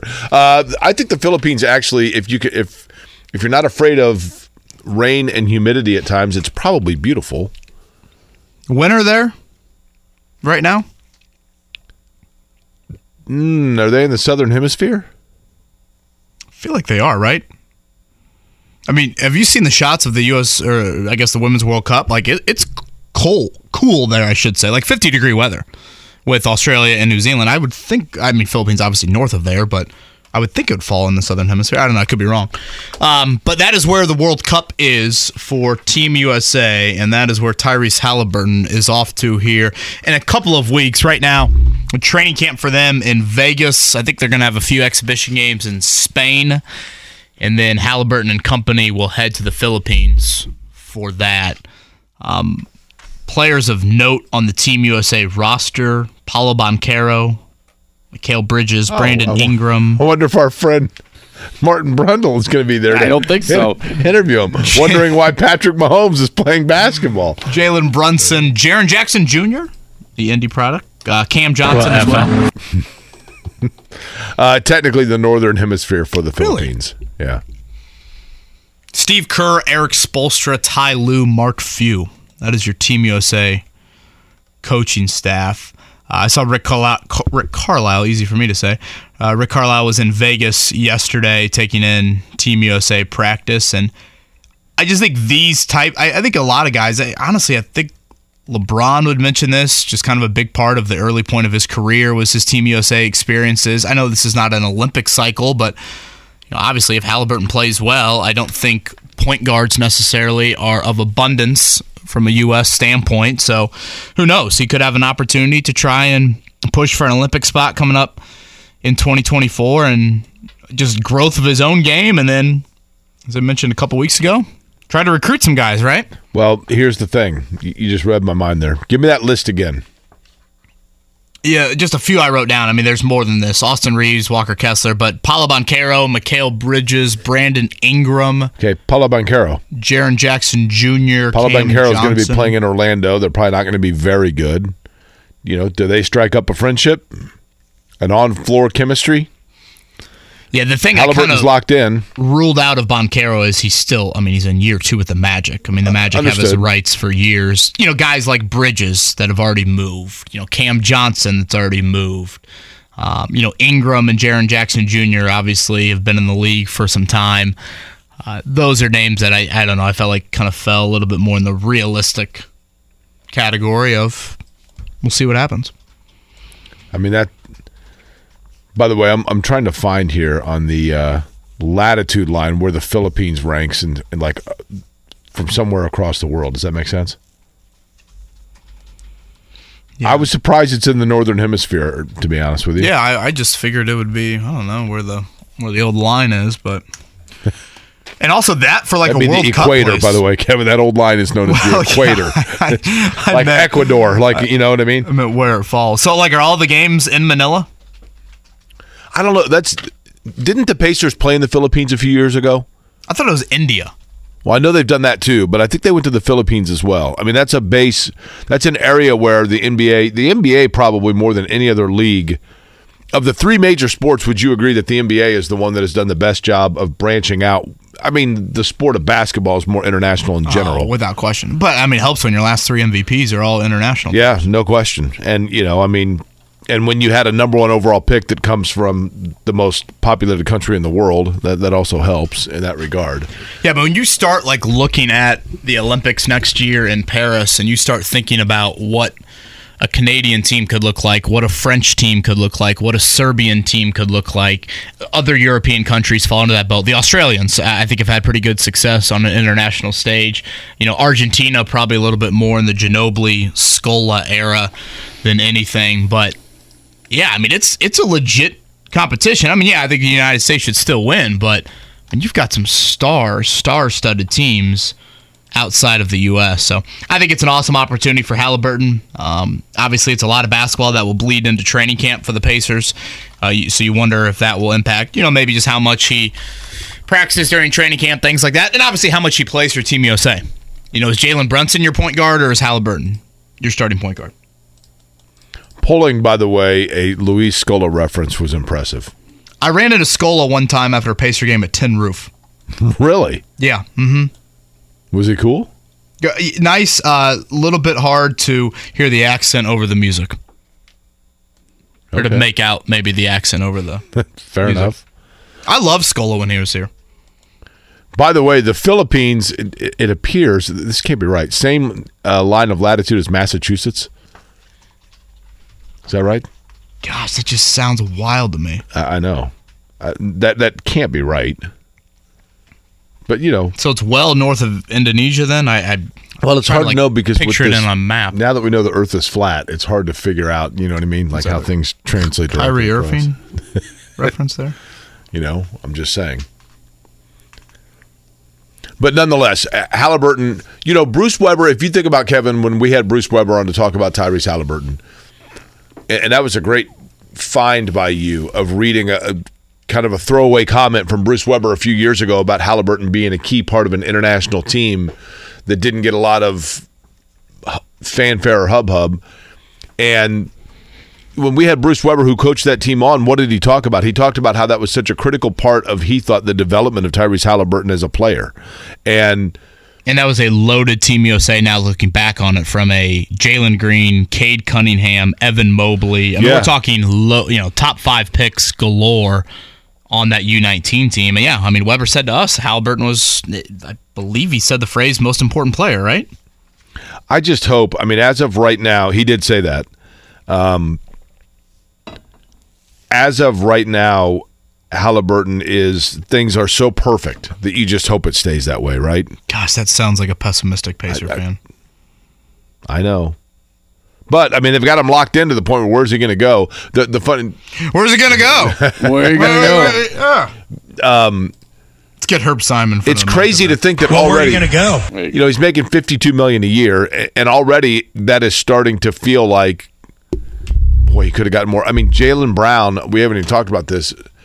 With Jayson Tatum still yet to be locked in, Jaylen Brown getting sixty million a year, sixty million a year from the Celtics. And I didn't realize Jaylen Brown, like, apparently had been accepted. That, you know, he went to Cal, But apparently, Jaylen Brown of the Celtics is like a savant level genius. Did you know that? No, I did not. Like it, like I mean, Cal's a hard, you know. I guess pretty, he'd, pretty he'd been accepted school, to like right? Harvard and like all kinds of stuff. Um, Jonathan Taylor accepted at Harvard, right? really? Pretty sure. I did find it odd on the Taylor front yesterday. I'm watching Shane Steichen's son rocking the Taylor jersey. Is Shane gonna have to have a conversation with his son at some point? Kids are funny though, man. Right? Like when you in racing, you know, a lot of times a, a driver will have like his children there or his kids there, and they're asked, "They're like, so who's your favorite driver?" And they say somebody other than Oh yeah, dad. sure. Yeah, yeah, yeah. You know? Hundred percent. Oh, Fernando Alonso. Okay. Yeah, we had. I forget who it was. I think it was maybe Ben. I'm trying to think. You know, we've. And by the way, if you guys come out to Colts practice at Grand Park, we're located in kind of the northwest portion of the facility, right next to the practice field, and we've got a 107.5 fan sign out on the fence, so you can catch us there. But Ben uh, was with his kids a couple days ago, and you know walked over during the break and was chatting with him, and he's like, "Boy, I found it really difficult to try to explain to the kids what's going on with Jonathan Taylor." I mean, it, it's not the easiest thing to explain to, and I mean, Jake. You and I obviously are both out there. Easiest way to say it is you say- tons of Taylor jerseys with these kids. Here's tons the of. Taylor jerseys. Wh- What you say is you go, well, Johnny. So when you're at recess, you know how there's like a sandbox and there's only so many shovels, and there's always one kid that's unhappy because he doesn't get the shovel enough. That's Jonathan Jonathan Taylor. But the whale gets the shovel and not Jonathan That's Taylor. right. Is that right? Although Jim Jonathan Taylor, Jonathan? Taylor, when he has the shovel, builds the best castle of any of the kids in the sandbox. But he just doesn't get as much. By the way, somebody else said the Philippines is split by the equator. So I guess the thing about latitude in Massachusetts is not applicable. So you might have been right after all, Kevin. I think that part of the country, I might know uh, that part of the world. I should say, I know the least amount geography wise.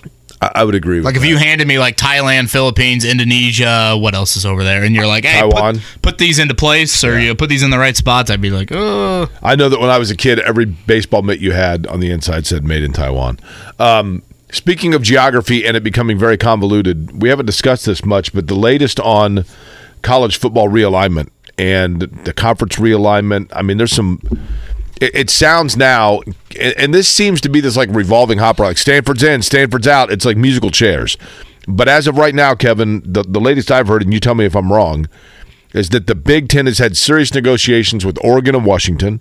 That almost seems like a fait accompli at this point. This changes daily, but that Oregon and Washington would come in. And then now I'm, I'm hearing Stanford. What is? Can we stop there? What does Oregon and Washington provide? Okay, it's a great question. Oregon provides the Nike money. Oregon provides the branding and the Nike money, but most of these schools, in order to come in, have to be partnered with another kind of for like school travel mate purposes for scheduling. So Oregon would come presumably with Washington because Oregon State doesn't bring anything to the table per se. This is these are all about football. Washington has a somewhat of a football footprint in the Pacific Northwest. I mean, they're So that many people watch Oregon football because I, I look at it more of TV rights and less about like Nike apparel. Like I, I'm basically I view it as okay when you rewrite your TV contract, you obviously want the member schools of your conference to have an increase in the piece of the pie that they're getting. Washington and Oregon, or hell, even Stanford and Cal. I'm like, like I get the USC, UCLA a little bit more certainly. No, I get. I, I think. Okay, here's the other thing it does. like Minnesota, Washington. Is that like all of a sudden a here's- marquee game? I, I don't. Here's the other thing it does. Well, it's as marquee a game as Minnesota, Iowa, right? Yeah, but I mean, don't like the the history and the brands have a little bit more that resonates than Here's the thing, Kevin. I would assume this. I think the Big Ten. It was all about football for the Big Ten. For all these conference realignments, it's all about football. It's why like Kansas is in a rock and a hard place, and it's why Indiana should be glad that it's a an already existing Big Ten school. But when they went out and decided for football standpoint and, and for market standpoint to get UCLA and USC. It was actually USC they went after for football and for the brand of football. And USC said, we've got to have another school to go with us. So that's how USC, ironically, kind of recruited UCLA. My assumption is that part of that recruiting process they were told, well, you better come in now because we're going to dissolve the Pac-12 because we're going to get and and my guess is that UCLA and USC said we will do this, but we don't want to be the only ones. And they said, don't worry, we will get you two more. And it was either going to be Arizona and Arizona State because apparently those two have to be linked, or any combination thereof of Stanford and Cal or Oregon and Washington. I think Washington is kind of partnered with Oregon because of the geographic connection to it and because in terms of national cachet, Washington football probably has from a football standpoint I mean, they've been in the college football playoff, and they've had they have a Right, huge following. Are, are people really tuning in to like 10:30 Eastern kicks?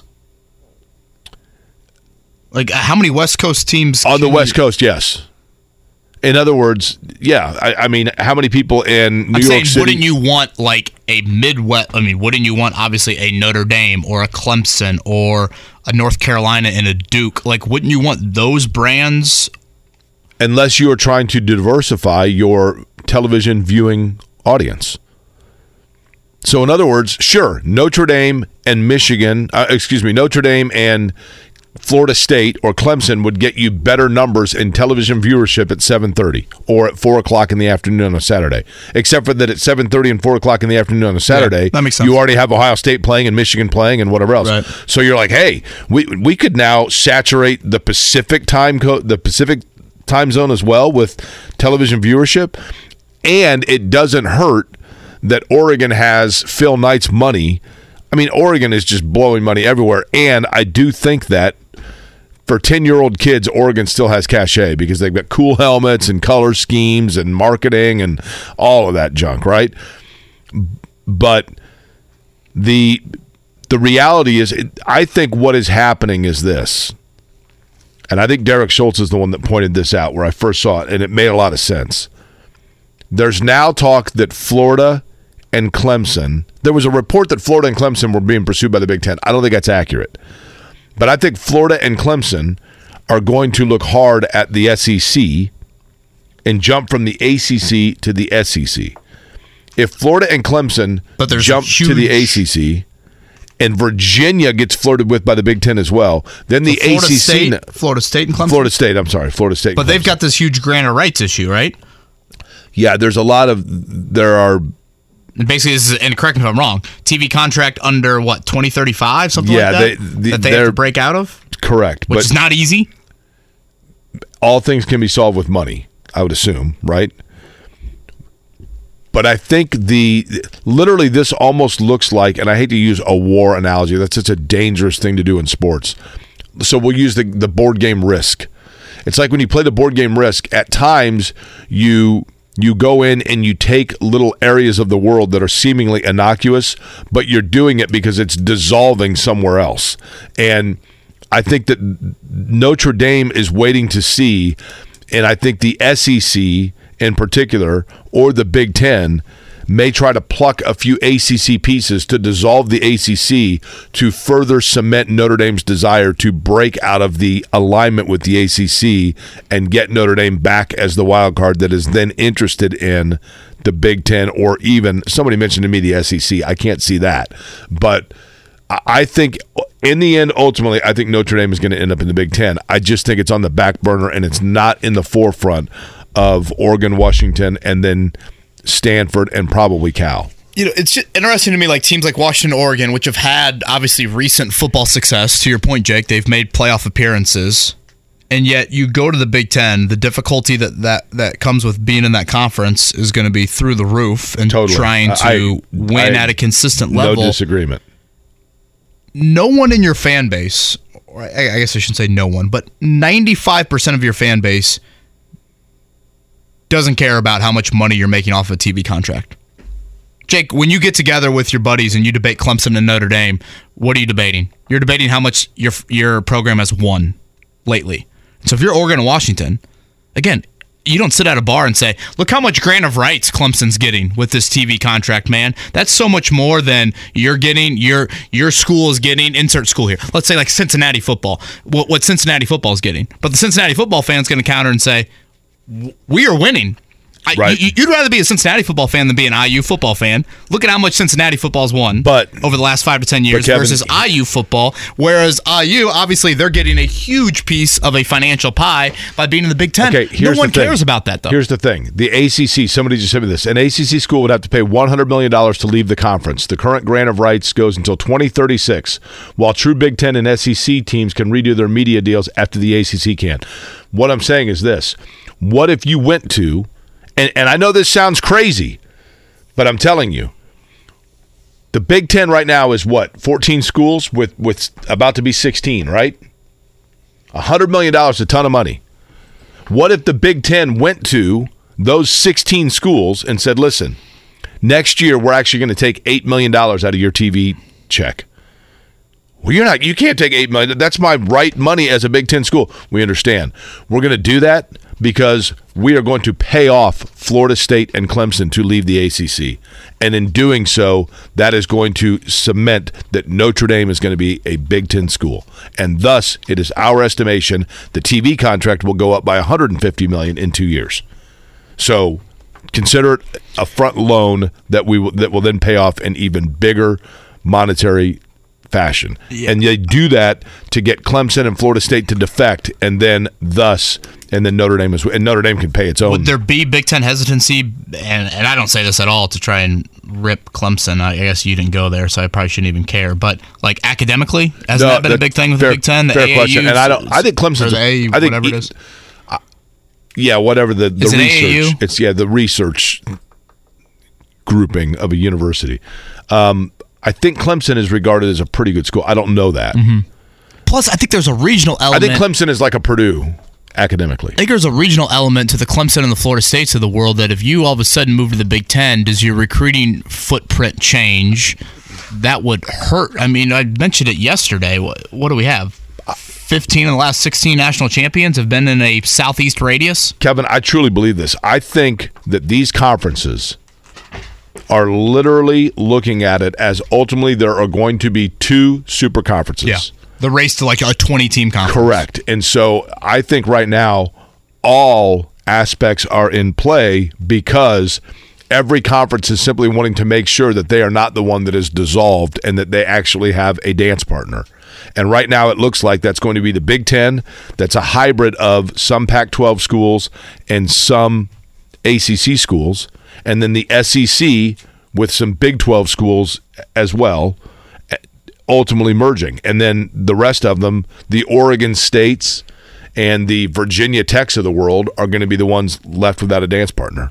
That ACC TV contract is ridiculous. Yes. Yes. I mean, that is wild. Well, the Pac-12 now their their new TV contract is is Apple TV, which I understand. I mean, that's the wave of the future. I get it, but it does not cement you right now the amount of money is terrestrial television. We are way over. On the other side, Nate Atkinson, from the Indy Star. He is, it sounds like a believer in Anthony Richardson as the definite favorite to start week one. We'll chat with Nate about that coming up next. Life is so much more than a diagnosis. It's about sharing time with those you love, hanging with friends who lift you up, and experiencing all those moments that bring you joy. All hits, no skips. Learn more about Kisqali Ribociclib 200 milligrams at kisqali.com and talk to your doctor to see if Kaskali is right for you. So long live singing to the oldies, jamming out to something new, and everything in between.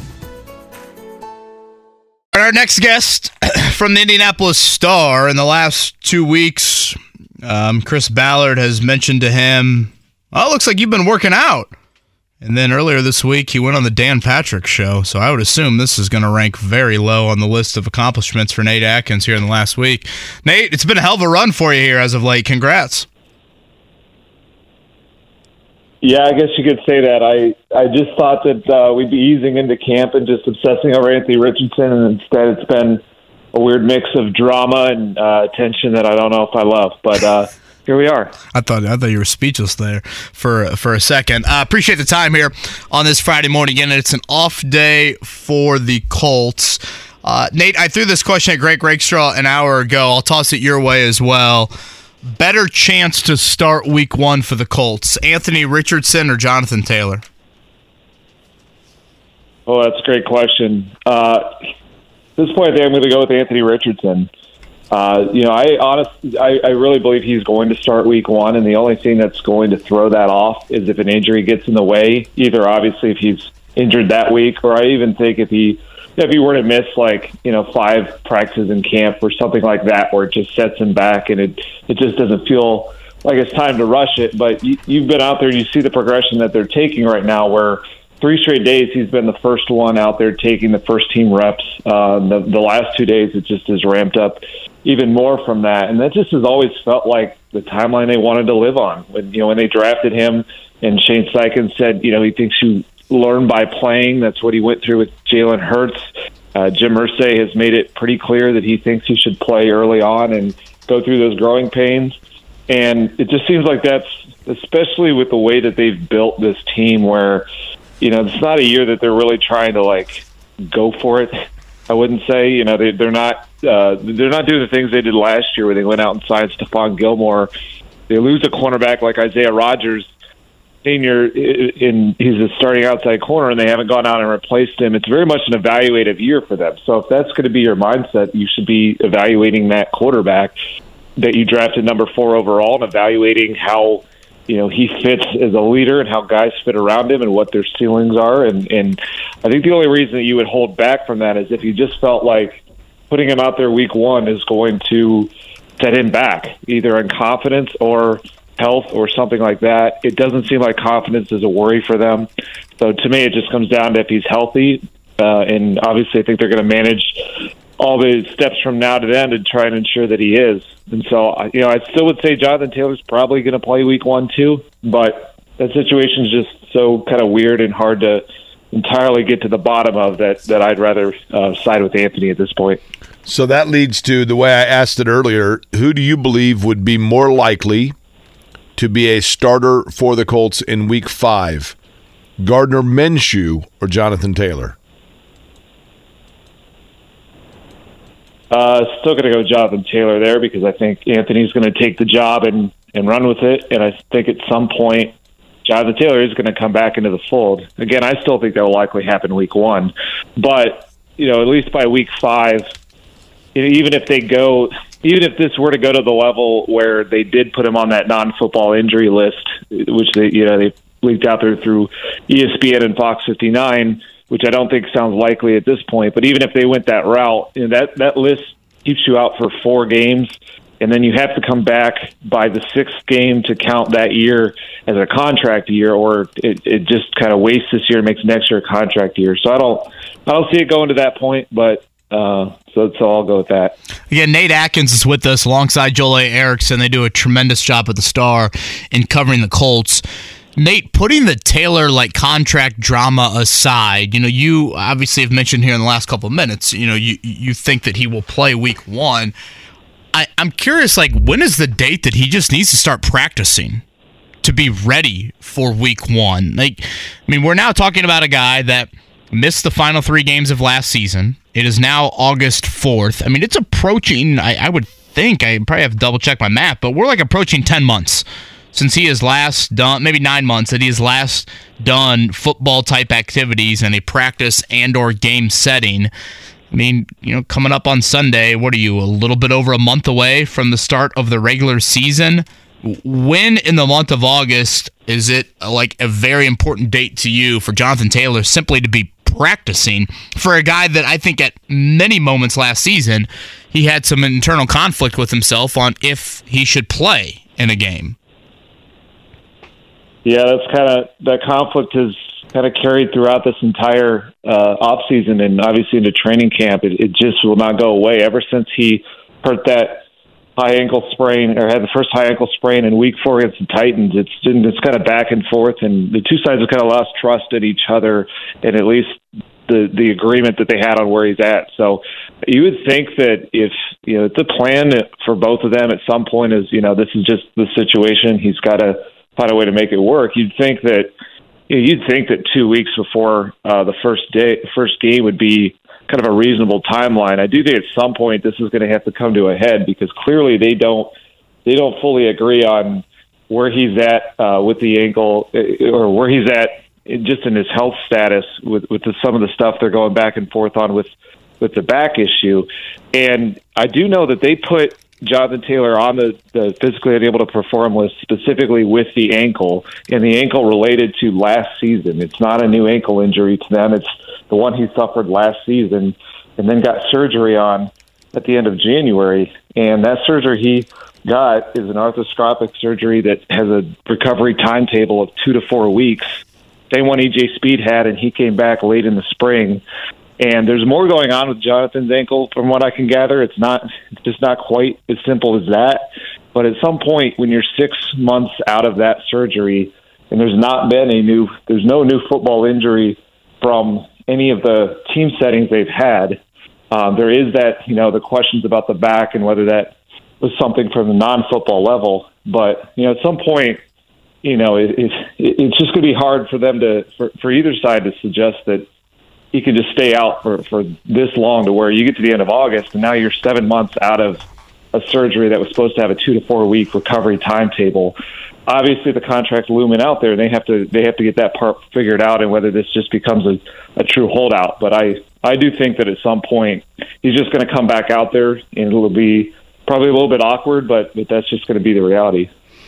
Nate, I want to focus on this because we've talked so much about you know, kind of the doom and gloom of the Taylor situation or just the drama of all of it, um, that maybe it's unfair that we have bypassed this topic. Tell me a player or players that you have been surprised going into the camp that may you, there wasn't a lot of talk about or you didn't anticipate and you thought to yourself, you know what?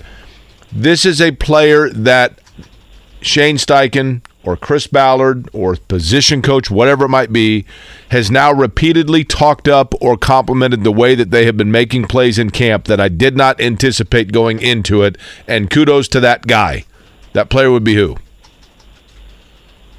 I think Darrell Baker Jr. is probably the player that comes to mind first. He's a cornerback, undrafted player. Just uh, believe he's in his second season now. He's a guy that you go. You take this back to like the start of the offseason program. I didn't even think he would factor in at all this year. You know, they draft three other cornerbacks this year. They've got Isaiah Rodgers, and then obviously they don't have him anymore. And it felt like they're, you know, it's, it felt like they're playing guys out there like Darrell Baker right now. He's getting some first team reps, you know, because that's just the situation they're in. But he's he's just consistently making plays. He had an interception yesterday where he sort of sort of baited Anthony Richardson and, and cut off, jumped a route that's uh, that was to Alec Pierce, and he's he's just made plays like that kind of consistently, and it, at the very least seems like he's going to factor himself uh, into the rotation there. So I'd go with him on the defensive side of the ball, and then the offensive side of the ball, I'd go with Evan Hull, who's their sixth round pick, running back out of Northwestern, who I, it's kind of similar situation. The, the, the issues and injuries around him at his position to put him in this spot, but also he has looked the part. And you have a mix of kind of the skills that they're coveting right now with Zach Moss out as third down ability, uh, pass protection. He's a little bit better at that than than you would have expected for a six round pick, and he just seems you know he just seems to really be picking it up well. He he gave a scouting report of Jonathan Taylor just from film study. That's that's one of the best I've ever heard the other day. It shows you how much he's just kind of learning and absorbing and taking it that way. And so you mix that guy into an offense that Shane Steichen has that's set up to build success for the running back so long as they can execute assignments and, and show a little bit of burst and wiggle. And I could see him being, you know, more than I thought he was going to be heading into this year, which I thought he was initially just going to battle with Deon Jackson to make the roster. Now he he kind of seems like a roster lock, and who knows? He could be a guy at this point who who has a chance to start Week One. Again, Nate Atkins is with us here from the Indianapolis Stars, an off day for the Colts. Night practice coming up tomorrow and afternoon practice on Sunday.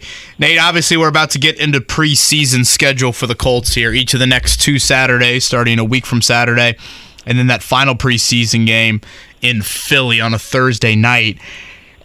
Just my hunch, I, I just feel like they're going to play Anthony Richardson a good amount in the preseason, even if they view him as the week one starter. You got any early gauge to how much we'll see Richardson in preseason games? Yeah, I think that's a fair estimation because what they're looking at right now is that obviously they're trying to get him ready. They're trying to get him acclimated to everything and, and throw some other challenges at him.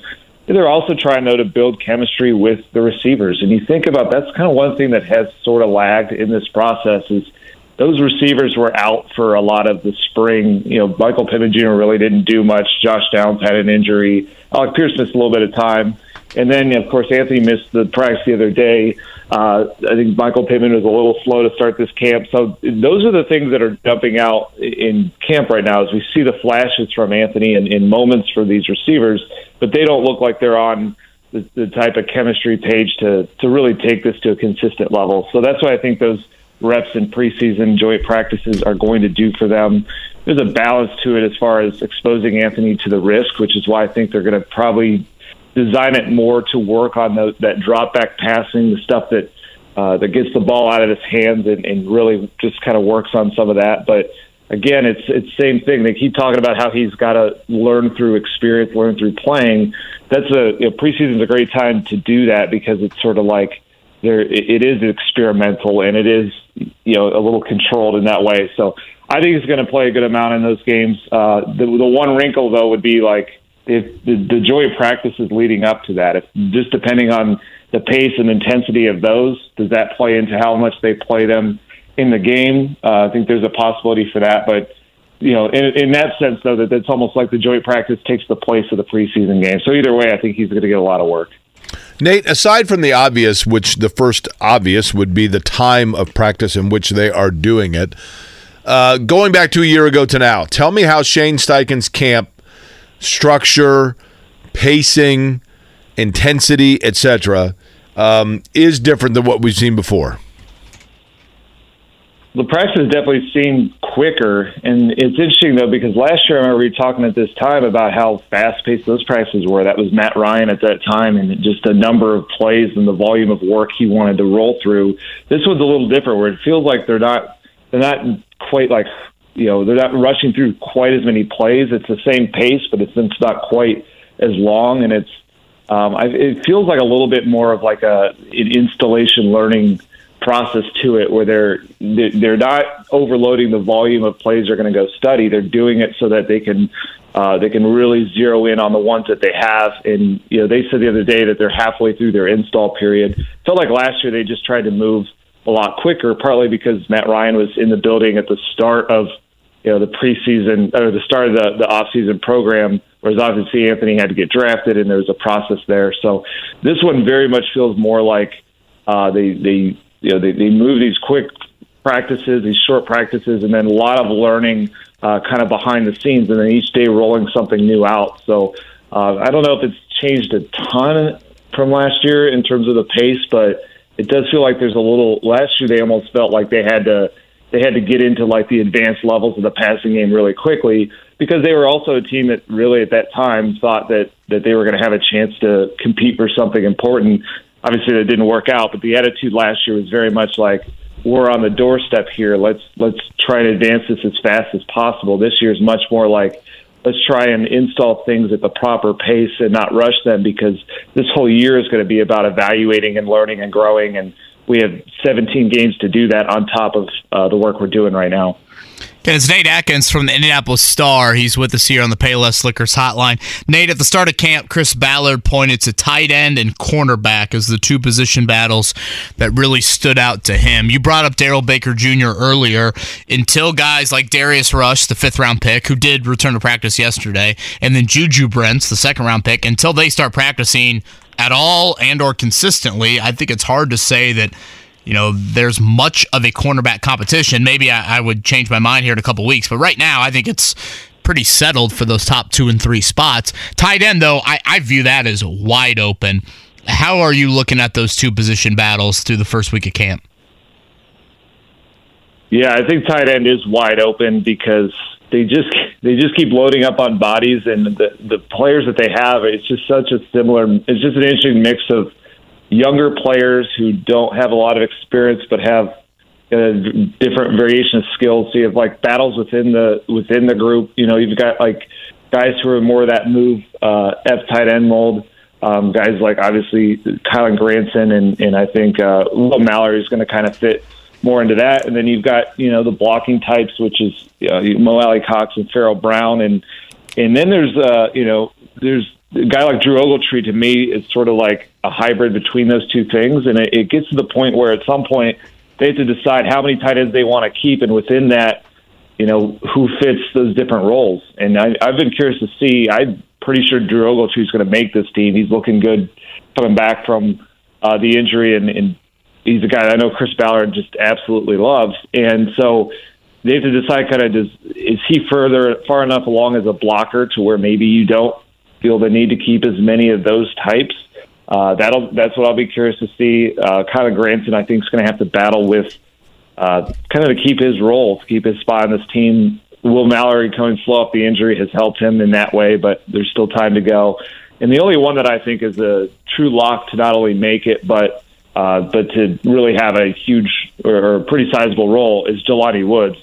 Uh, just based on the fact that he's he's the highest investment they have for a young player, and I just think he really fits uh, what you know, the athleticism he has. If, if this year's about bringing the upside out, out of Anthony Richardson, why not play the tight end prospect who may be the most athletic at his position in history as well?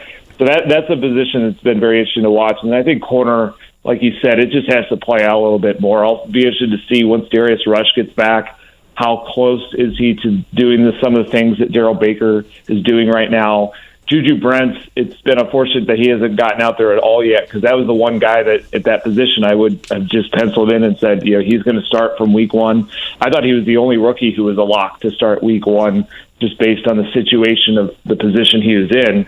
So I still kind of think that's true if he can bounce back and, and you know, get out there and, and stay healthy. But it's that other outside cornerback spot opposite him that's going to be interesting between Dallas Flowers, Darrell Baker Jr., Darius Rush. Those are probably the three that are going to battle it out. And I give the edge to Dallas Flowers still because I think that uh, they've just been high on him for a while here. Chris Ballard brought up how Stephon Gilmore was impressed by him last year, and they they they have ways to track the athleticism from the kick return abilities that he has, and just the confidence he plays with uh, seems like something you can be willing to put out there. Um, but, but yeah, it'll be interesting to see if someone else can can kind of rise up there too. You know, Darius Rush is one guy that Nate. Would you agree with us? He's one whose name I seem to hear the most in terms of the OTAs of them being really optimistic about what he can do this year. Yeah, they liked him back in in rookie minicamp for sure. He's an interesting player because he's like a lot of guys who draft lately, he hasn't played the position that long. He got to South Carolina as a wide receiver, then made the transition to corner, and he's played a decent amount there. But you could kind of tell he's just still a, a very athletic player, scratching the surface, and was thrown in. You know, playing in the SEC. You know, in South Carolina's you know, got a, a good amount of talent, but certainly was up against it when he'd go against you know teams like Georgia uh, you know, in Alabama and Tennessee and, and things like that. So he was a guy that they knew like needed reps. Just kind of a lot of the guys they drafted in this class were these super athletic players who were kind of scratching the surface, and they wanted to just give him a ton of playing time and see where they go with it. That's where the injuries have been unfortunate for him, as he kind of needs these reps and these com- competitive moments uh, to be out there right now. But they're, they're still high on what he can do, and that's you know they they really wanted to start a youth movement with that position. Why they drafted three of them? Why even though Isaiah Rodgers Sr. when he you know went out for the year, they didn't really make any kind of corresponding move to that. They want to they want to play these young corners, knowing which tells you everything about how close they think they are this year, because that's not normally a recipe to go out there and you know win a division title. But the focus is in the process of of, how, of this year playing out. If they can find a starter like a Darius Rush that they found in the fifth round at a premium position, that's the kind of building block they want to look forward to. And they, you know, you don't know until he's out there, but they they believe in his potential for sure. Nate, enjoy a little bit of a hopefully quieter day off. Granted, that hasn't really been the case for the last 10 days or so here of Colts camp, but hopefully it is uh, for you and for everyone out there. And we will see you tomorrow night at Grand Park. Absolutely. Looking forward to a little bit of relaxation and then hopefully a normal practice where we're watching football and not a bus tomorrow. yeah, last Saturday night it was a bus. Hopefully not the same. Unless Jerome Bettis, I thought saw his kid visited Notre Dame on a recruiting visit. Uh, that's neither here nor there. Nate, thank you for the time. Yeah, thanks for having me. Nate Atkins from the Indianapolis Star on the Payless Liquors hotline. Jake, we'll see if it changes, but right now, let's say the Colts are going to go play a football game tomorrow their nickel package, and I think most football fans have realized that as the NFL has evolved to more of a pass happy league, that defenses tend to play in that nickel package, which means three cornerbacks on the field instead of two. That's the predominant personnel grouping for defenses. So you use that like 70, 80% of the time in a game. If the Colts are going to go play tomorrow, they would be starting in that nickel package two undrafted cornerbacks from last year Darrell Baker Jr. has never played a defensive snap in the NFL. He'd be one of them. Dallas Flowers would be the other, and he did not play his first defensive snap in the NFL until last December. Can I ask you a clarifying question for the 30% out there? Sure. When you are not in the nickel package and thus you are going back to the traditional set of two corners, you are utilizing that extra person defensively at where at what position? Yeah, extra linebacker. Yeah. Yeah. So three linebackers in kind of the base. The Colts play a four man front, and then um, nickel. Take and the linebacker, linebacker for the Colts that then gets on the field in that situation is I, I, EJ Speed. I think would be the guy there. A little right. banged up. DeForest Buckner, by the way, did leave practice yesterday due to a, with a foot injury. We'll see on the severity. Oh, it's the beer Olympics of that. Boiler Bill was right.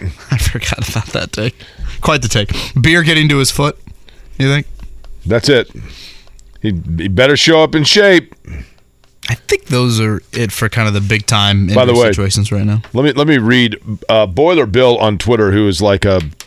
can we officially list him as a troll? Is that a Twitter troll? That's probably accurate, right? So, it, can you refresh our listeners' uh, memories from the Buckner comment? Uh, he he was really upset with us because we did not interrogate DeForest Buckner about the beer Olympics that he did in the off season with George Kittle, where they were like at a party and played beer pong or something, and that he thought it was our responsibility to condemn that. Right. Uh-huh. For the fact if he was being irresponsible. He thought we were Mr. and Mrs. Buckner. Correct. So uh, I sent yesterday that. Uh, no, a couple of days ago, I sent out a montage of all of the local TV news openings of the 80s and said, okay, Indy, it was the mid to late 80s in the evening, and you're turning on the TV knob. On which channel do you stay? Basically asking people what channel news did they watch as a kid. Boiler Bill responded, Pretty crazy to think you were watching this on TV as a kid, and now you're still unmarried while standing in a cool six four. Remarkable. kind of gave you a compliment. He said you're a cool six four. It, it, You're a cool dude. I, and here's the thing. I it's mean, good he, way to look at him. I, I, yeah, I'm unmarried, but I'm basically married, right? Yeah. But like, I've done okay. Yeah. You know what I mean? I mean, mm-hmm. like I. You fire back a picture of Shannon at at Boiler Bill. I saw. I, should were, I fire that back and just say like I've done okay? There were Purdue fans going back at him. Duty? Saying, uh, we, we, do not want you." Yeah, they're like, his, his, "You're a bad representative of, of, Purdue faithful out there." Boy, I didn't. I really didn't understand what this means, though. First off, how that has anything yeah, to do with? I, I, don't really follow that. Pretty Can you read crazy. that one more time? Yeah, sure. Um, my tweet. Okay, Indy, it was mid to late 80s in the evening, and you're turning the TV knob. On which channel do you stay? And then it had like a montage of four, all the four local channels. And Boiler Bill's response was, Pretty crazy to think you were watching this on TV as a kid and still unmarried today while standing in at cool six foot four inches. Remarkable. I don't have the patience to jack with you today. I don't know if Matt Painter wants Boiler Bill inside of Mackey this year. I, I, I, didn't honestly. Was that a compliment, or was he I, saying I like? Don't, I, don't, I don't know what that meant. I I'm about as confused as watching Purdue try and score against Fairleigh Dickinson on that end. okay. By the way, I was thinking about this the other day. This is Tom Allen's sixth season, correct, Jake? Is that right? The over under wins for Indiana football this year is at three and a half. Sixth year as head coach. Okay, hold on. Over under of wins. I know we're up against it, but let's look at their schedule real quick. You ready? I, I, I, looked at it, and all of a sudden I started counting them up, and I don't know okay, where. hold on, hold on. Where it's going to for. I'm going to get you to the Indiana over. I, I am. Oh. listen. Hey, I'm now an alum of the university, so I can be. I'm going to be like foolishly optimistic here, but I'm going to show you where Indiana. We're going to do this. It's going to be easy. I'm going to pull this up, and you're going to say, "Oh yeah, see, I was wrong, Jake. You are right. Indiana absolutely put everything, put the mortgage, put everything on the over." Okay, here we go. Indiana's schedule. I'm going to read this off to you, and I'm going to tell you how they get to four. At home against Ohio State. No. At home against Indiana State. Ding, ding, ding, ding, ding. There's one, right? home against Louisville. Ding, ding, ding, ding, ding. No, Two. no, no, no. Lucas Oil. Uh, is that neutral site? Neutral Okay. site against Jeff Brohm. I'm not counting that as a ding ding. Okay, ding. fine. You, know can what? Count that you as know a what? ding, fine. ding, ding. I mean, Louisville's rebuilding. Jeff Brohm's rebuilding. I like Jeff Brohm and I like Louisville, but Louisville had a nice season last year. okay, I, I, then fine. We're still stuck at one with Indiana State. Akron. Ding, ding, ding, ding, ding. There's two. At Maryland. At Maryland's a turnover machine. Eh, they probably aren't going to win at Maryland because it's on the road. Uh, at Michigan, probably going to struggle. Probably gonna struggle. Rutgers at home. Ding, ding, ding, ding, ding. There's your third. No problem, right? Those are some aggressive dings for a Big At Ten. Penn game. State. Okay, bit of a struggle. Home against Wisconsin. That's a possibility. There's your half. So now we're at three and a half. At Illinois. Also a possibility. There's a half. Now we're at four. Illinois win like nine games last year. Michigan State at home. Total wild card. Michigan State probably wins. And then at Purdue. Rebuilding for Purdue. Ryan Walters, new system. Indiana wins the bucket. And Tom Allen is running around kicking trash cans. LEO, LEO. Although at one time I did ask him if he liked ELO, the Electric Light Orchestra, and he said he'd never heard of them. And I found that really weird considering that he would have been like in high school in the 70s and they were pretty popular. I bring that up to say, what does it say the state of your college football program where in year six your over under of win total is three and a half? Doesn't that tell you everything you need to know? means you're in a tough conference, Kevin. About where the program. Well, there, there- there's no denying they're in a tough division, and luckily that is about to be extinct for the Hoosiers. All right, uh, pop quiz time coming up in a few. Scotty's rocking a Chad Pennington jersey. Chad Pennington, the king of 62 mile per hour fastballs, but on point, to be fair. And him and Randy Moss, outstanding back in the day. Uh, four pack, right, Mark? Is this our final week? We're doing that for another week? Four pack I think it's tickets still another Fair? week, but last of this week at least. Four packet tickets to the state fair will continue. The pop quiz this week, to say it has been a struggle, would be the biggest understatement in the history of statements. So we'll see if we can end with something a little bit more positive on a freebie Friday. So a Jiffy Lube oil change as well. Um, I would say Jake lead off the morning check down, but we know Mark is going to lead it off. The morning checkdown Omaha! Omaha! Omaha! Omaha! on 93.5 and 107.5 The Fan. Ball four. Ball eight. Low and Vaughn has walked the bases loaded on. I wish Mark put this much effort into other things Uh, with the there's show. the Luke here. Weaver special, as we call it.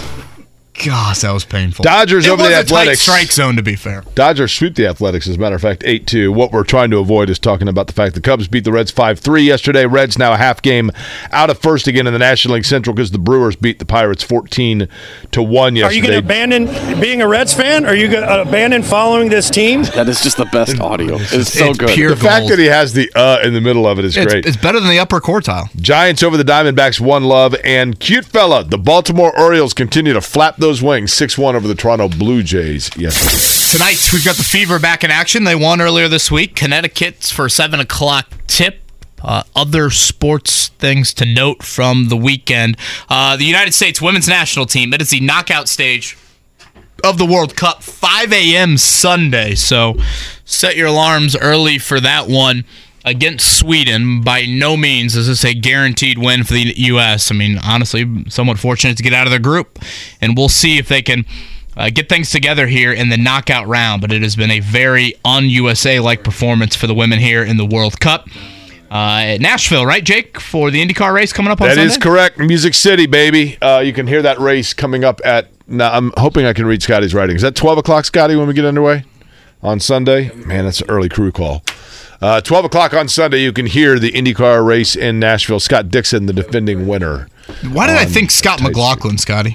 He won the poll. I think, last night. He won the poll. They're both named Scott. Oh, man. They both have accents. Probably a good start. Yeah. Couple Scotty's good- wearing good looking a uh, dudes. number 10 Jets jersey. Would that be Chad Pennington? Is that a game worn? Yes. Scotty with a game worn Chad Pennington yeah, jersey. Real legit. Wow. I think Scotty could throw the ball further than Chad Pennington. Towards the end there, you're probably right. You know? I mean, there can't be that many game worn Chad Pennington jerseys. How many starts did he have in his career? I'll say 34. Oh no, more, more, more. Was he more. there that long? Oh, I mean, I know he was a good player. I just I, I figure once the injuries kicked in, Scotty, what would be your guess? seemed like he was a starter was for three almost- seasons. The Jets, yeah, but and another three seasons for the Dolphins. Well, but I'm talking about as a Jets starter, since that's a Jets game worn jersey. 81 career starts for Chad Pennington How with many- the New York Jets 60. Okay. I wouldn't have guessed that. I, I thought he was a really good player, but once his, I think he didn't he have a rotator cuff or something, and once his shoulder went down, his accuracy was not the best. For those that bet on the Hall of Fame game from last night's first. One eight hundred with it is the telephone number. Yeah, that's probably an accurate statement. Uh, the overhit. One hundred nine with it. 2116. Dorian Ro- uh, Robinson Thompson. Did I say all that right? Thompson I want to kiss you. I couldn't care less about the team struggling. uh, led a late charge as the Browns came back to the Jets. Uh, all right, pop quiz 317 239 1070. Freebie Friday up next. Kevin G. Life is so much more than a diagnosis. It's about sharing time with those you love, hanging with friends who lift you up, and experiencing all those moments that bring you joy. All hits, no skips. Learn more about Kisqali Ribociclib 200 milligrams at kisqali.com and talk to your doctor to see if Kisqali is right for you. So long live singing to the oldies, jamming out to something new, and everything in between. Did you say that we need to wish a happy birthday today? Yeah, Anne Marie Tiernon from WTHR. I love Anne Marie. Saw that. Anne Marie's very cool. Happy birthday, Anne Marie. Amazing run she continues to have here You know, in this market. she, of course, kind of her co-host Scott Swan, who is like the nicest human being on the planet. Scott Swan and Eric Halvorson both. Eric Halvorson's was at Wish, is now with Kroger. But um, in terms of news anchors, I mean, just people in general. But I think there's always kind of that stereotype of news anchors, like you know that they're ego, whatever else. Scott Swan and Eric Halvorson both, and Anne Marie, actually, all three of them are like the nicest, most down to earth, just totally cool people. Yeah, she was in the uh, knockout with us. And That's right. And Marie was. Well, she lasted um, a few rounds further than you during the knockout. right. Right. I was Rick Carlisle to Tristan Thompson. Mhm. Well, it was uh, it was fun while it lasted. Boy, Mark, you were quick on that. Mark had that ready to go. What I, I wanted that to be brought up earlier in the week, Mark. What what was that in reference to? I don't remember. Oh, was that? Johnny King. Yeah. Jake. We hardly knew the. Jake's guy, Johnny King. Yeah, Johnny. Wh- Did has Johnny landed anywhere yet? Boy, I can't see him. I don't think he was too active on Calgary the waiver Stampede. claims yesterday. Uh, it is time for the pop quiz. It is a freebie Friday, so Jiffy Lube oil change along with that four pack to the state fair. So far this week, I would make the argument that the pop quiz effort has been worse than the Reds. Wow, that's probably pretty fair though. Humbling. Well, where are you going to go? Mm-hmm. Only but up. Nowhere but up. We won't say that though to our contestants. Uh, Jake, and number one through eight. I will go with the number six. Numero seis, Mark Dykton. Number six is Adam. Hello, Adam. Let's go. Good morning. Adam, Morning. you're fired up, aren't you? Oh, I'm ready to rock. Trying to turn this around for us uh, callers here. Let's do it, Adam. You're carrying the flag for all all 18 listeners of Kevin and Query right now. So Adam, thank you for. is this uh, your maiden voyage on the pop quiz, Adam? This is actually my second second time. I think I was on probably about two or three months ago. Did we play Get to Know Your Listener for that time? We did. Yeah, we did. Refresh my memory. Uh, favorite athlete uh, growing up was Alexander Ovechkin. Uh, Northwest Indiana is where I'm from. Now I might have asked you this. So, so Ovechkin, obviously the Washington Capitals, right? Yep. And so you grew up in in the area where I'm assuming most of your buddies were Blackhawks fans from a hockey standpoint. So in that regard, um, what made you a Capitals fan? Well, I wasn't. I wasn't necessarily a Capitals fan. I was mainly a Blackhawks fan, but I think it was just the intrigue and all the hype around Ovechkin, and I was actually able to see him in his rookie season at the United Center, and uh, my dad was able to take me to go, and being able to see just a, a hockey player that had that much excitement around them, I think just made me kind of gravitate towards being a fan of his. Okay. It's a really mature way to describe it. Yeah, that is, that's impressive. Uh, Adam, would you like for me? That would be Jake. The uh, you know, speaking of mature, or Kevin to lead you off with question number one here.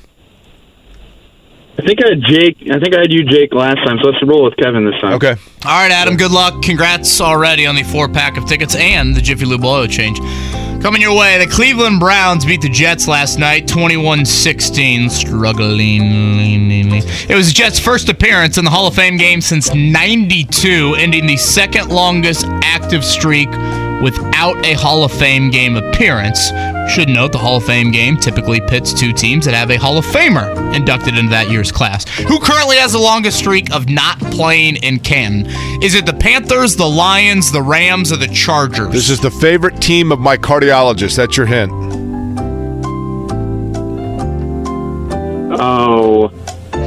Could you repeat them again really quick? Yeah, the Panthers, Lions, Rams, Chargers are probably or definitely the closest Lions. team to where you grew up. Nice. Okay, question number two. Speaking of the Hall of Fame game, Adam, I want you to tell me which franchise has the most wins in the Hall of Fame game. Would it be the Pittsburgh Steelers? Would it be the Raiders? The Commanders, obviously factoring in when they were the Redskins, and the Chicago Bears. I'm going to go with the Chicago Bears. Okay. You sure, Adam? Uh, no. How about this? They're hoping under new ownership they can continue their Hall of Fame game dominance. Let's let's go with the uh, Washington Commanders slash Redskins.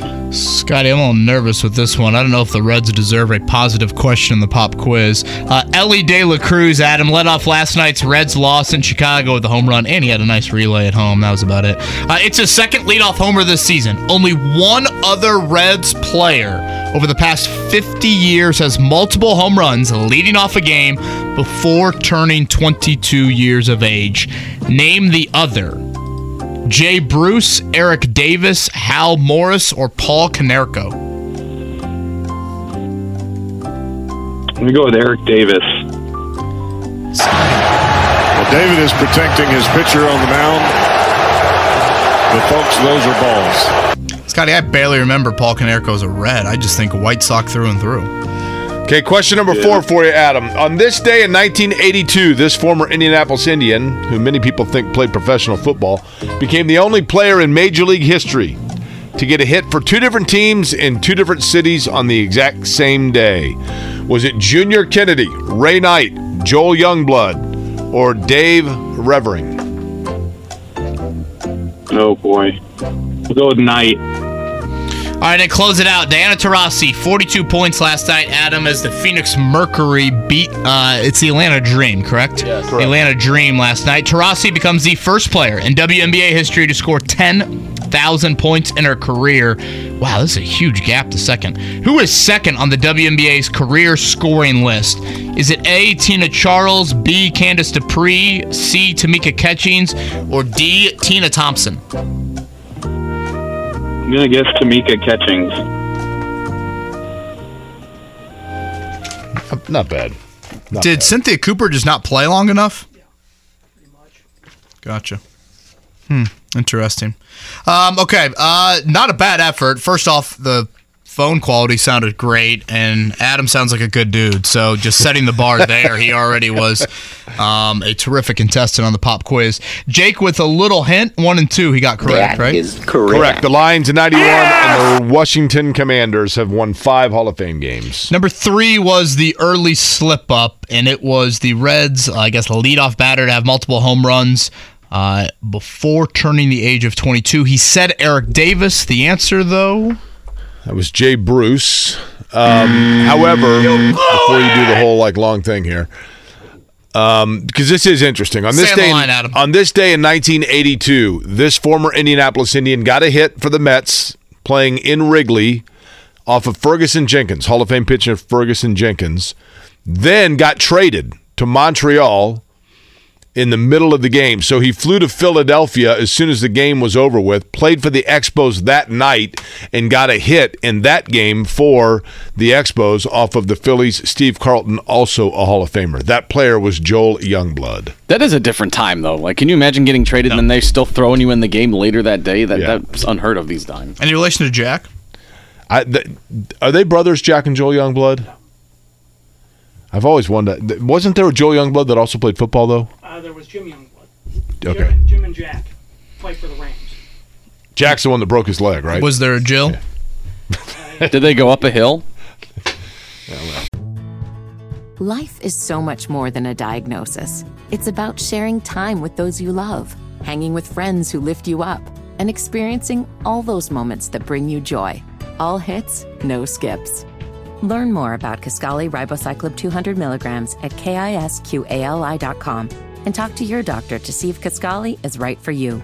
So long live singing to the oldies, jamming out to something new, and everything in between.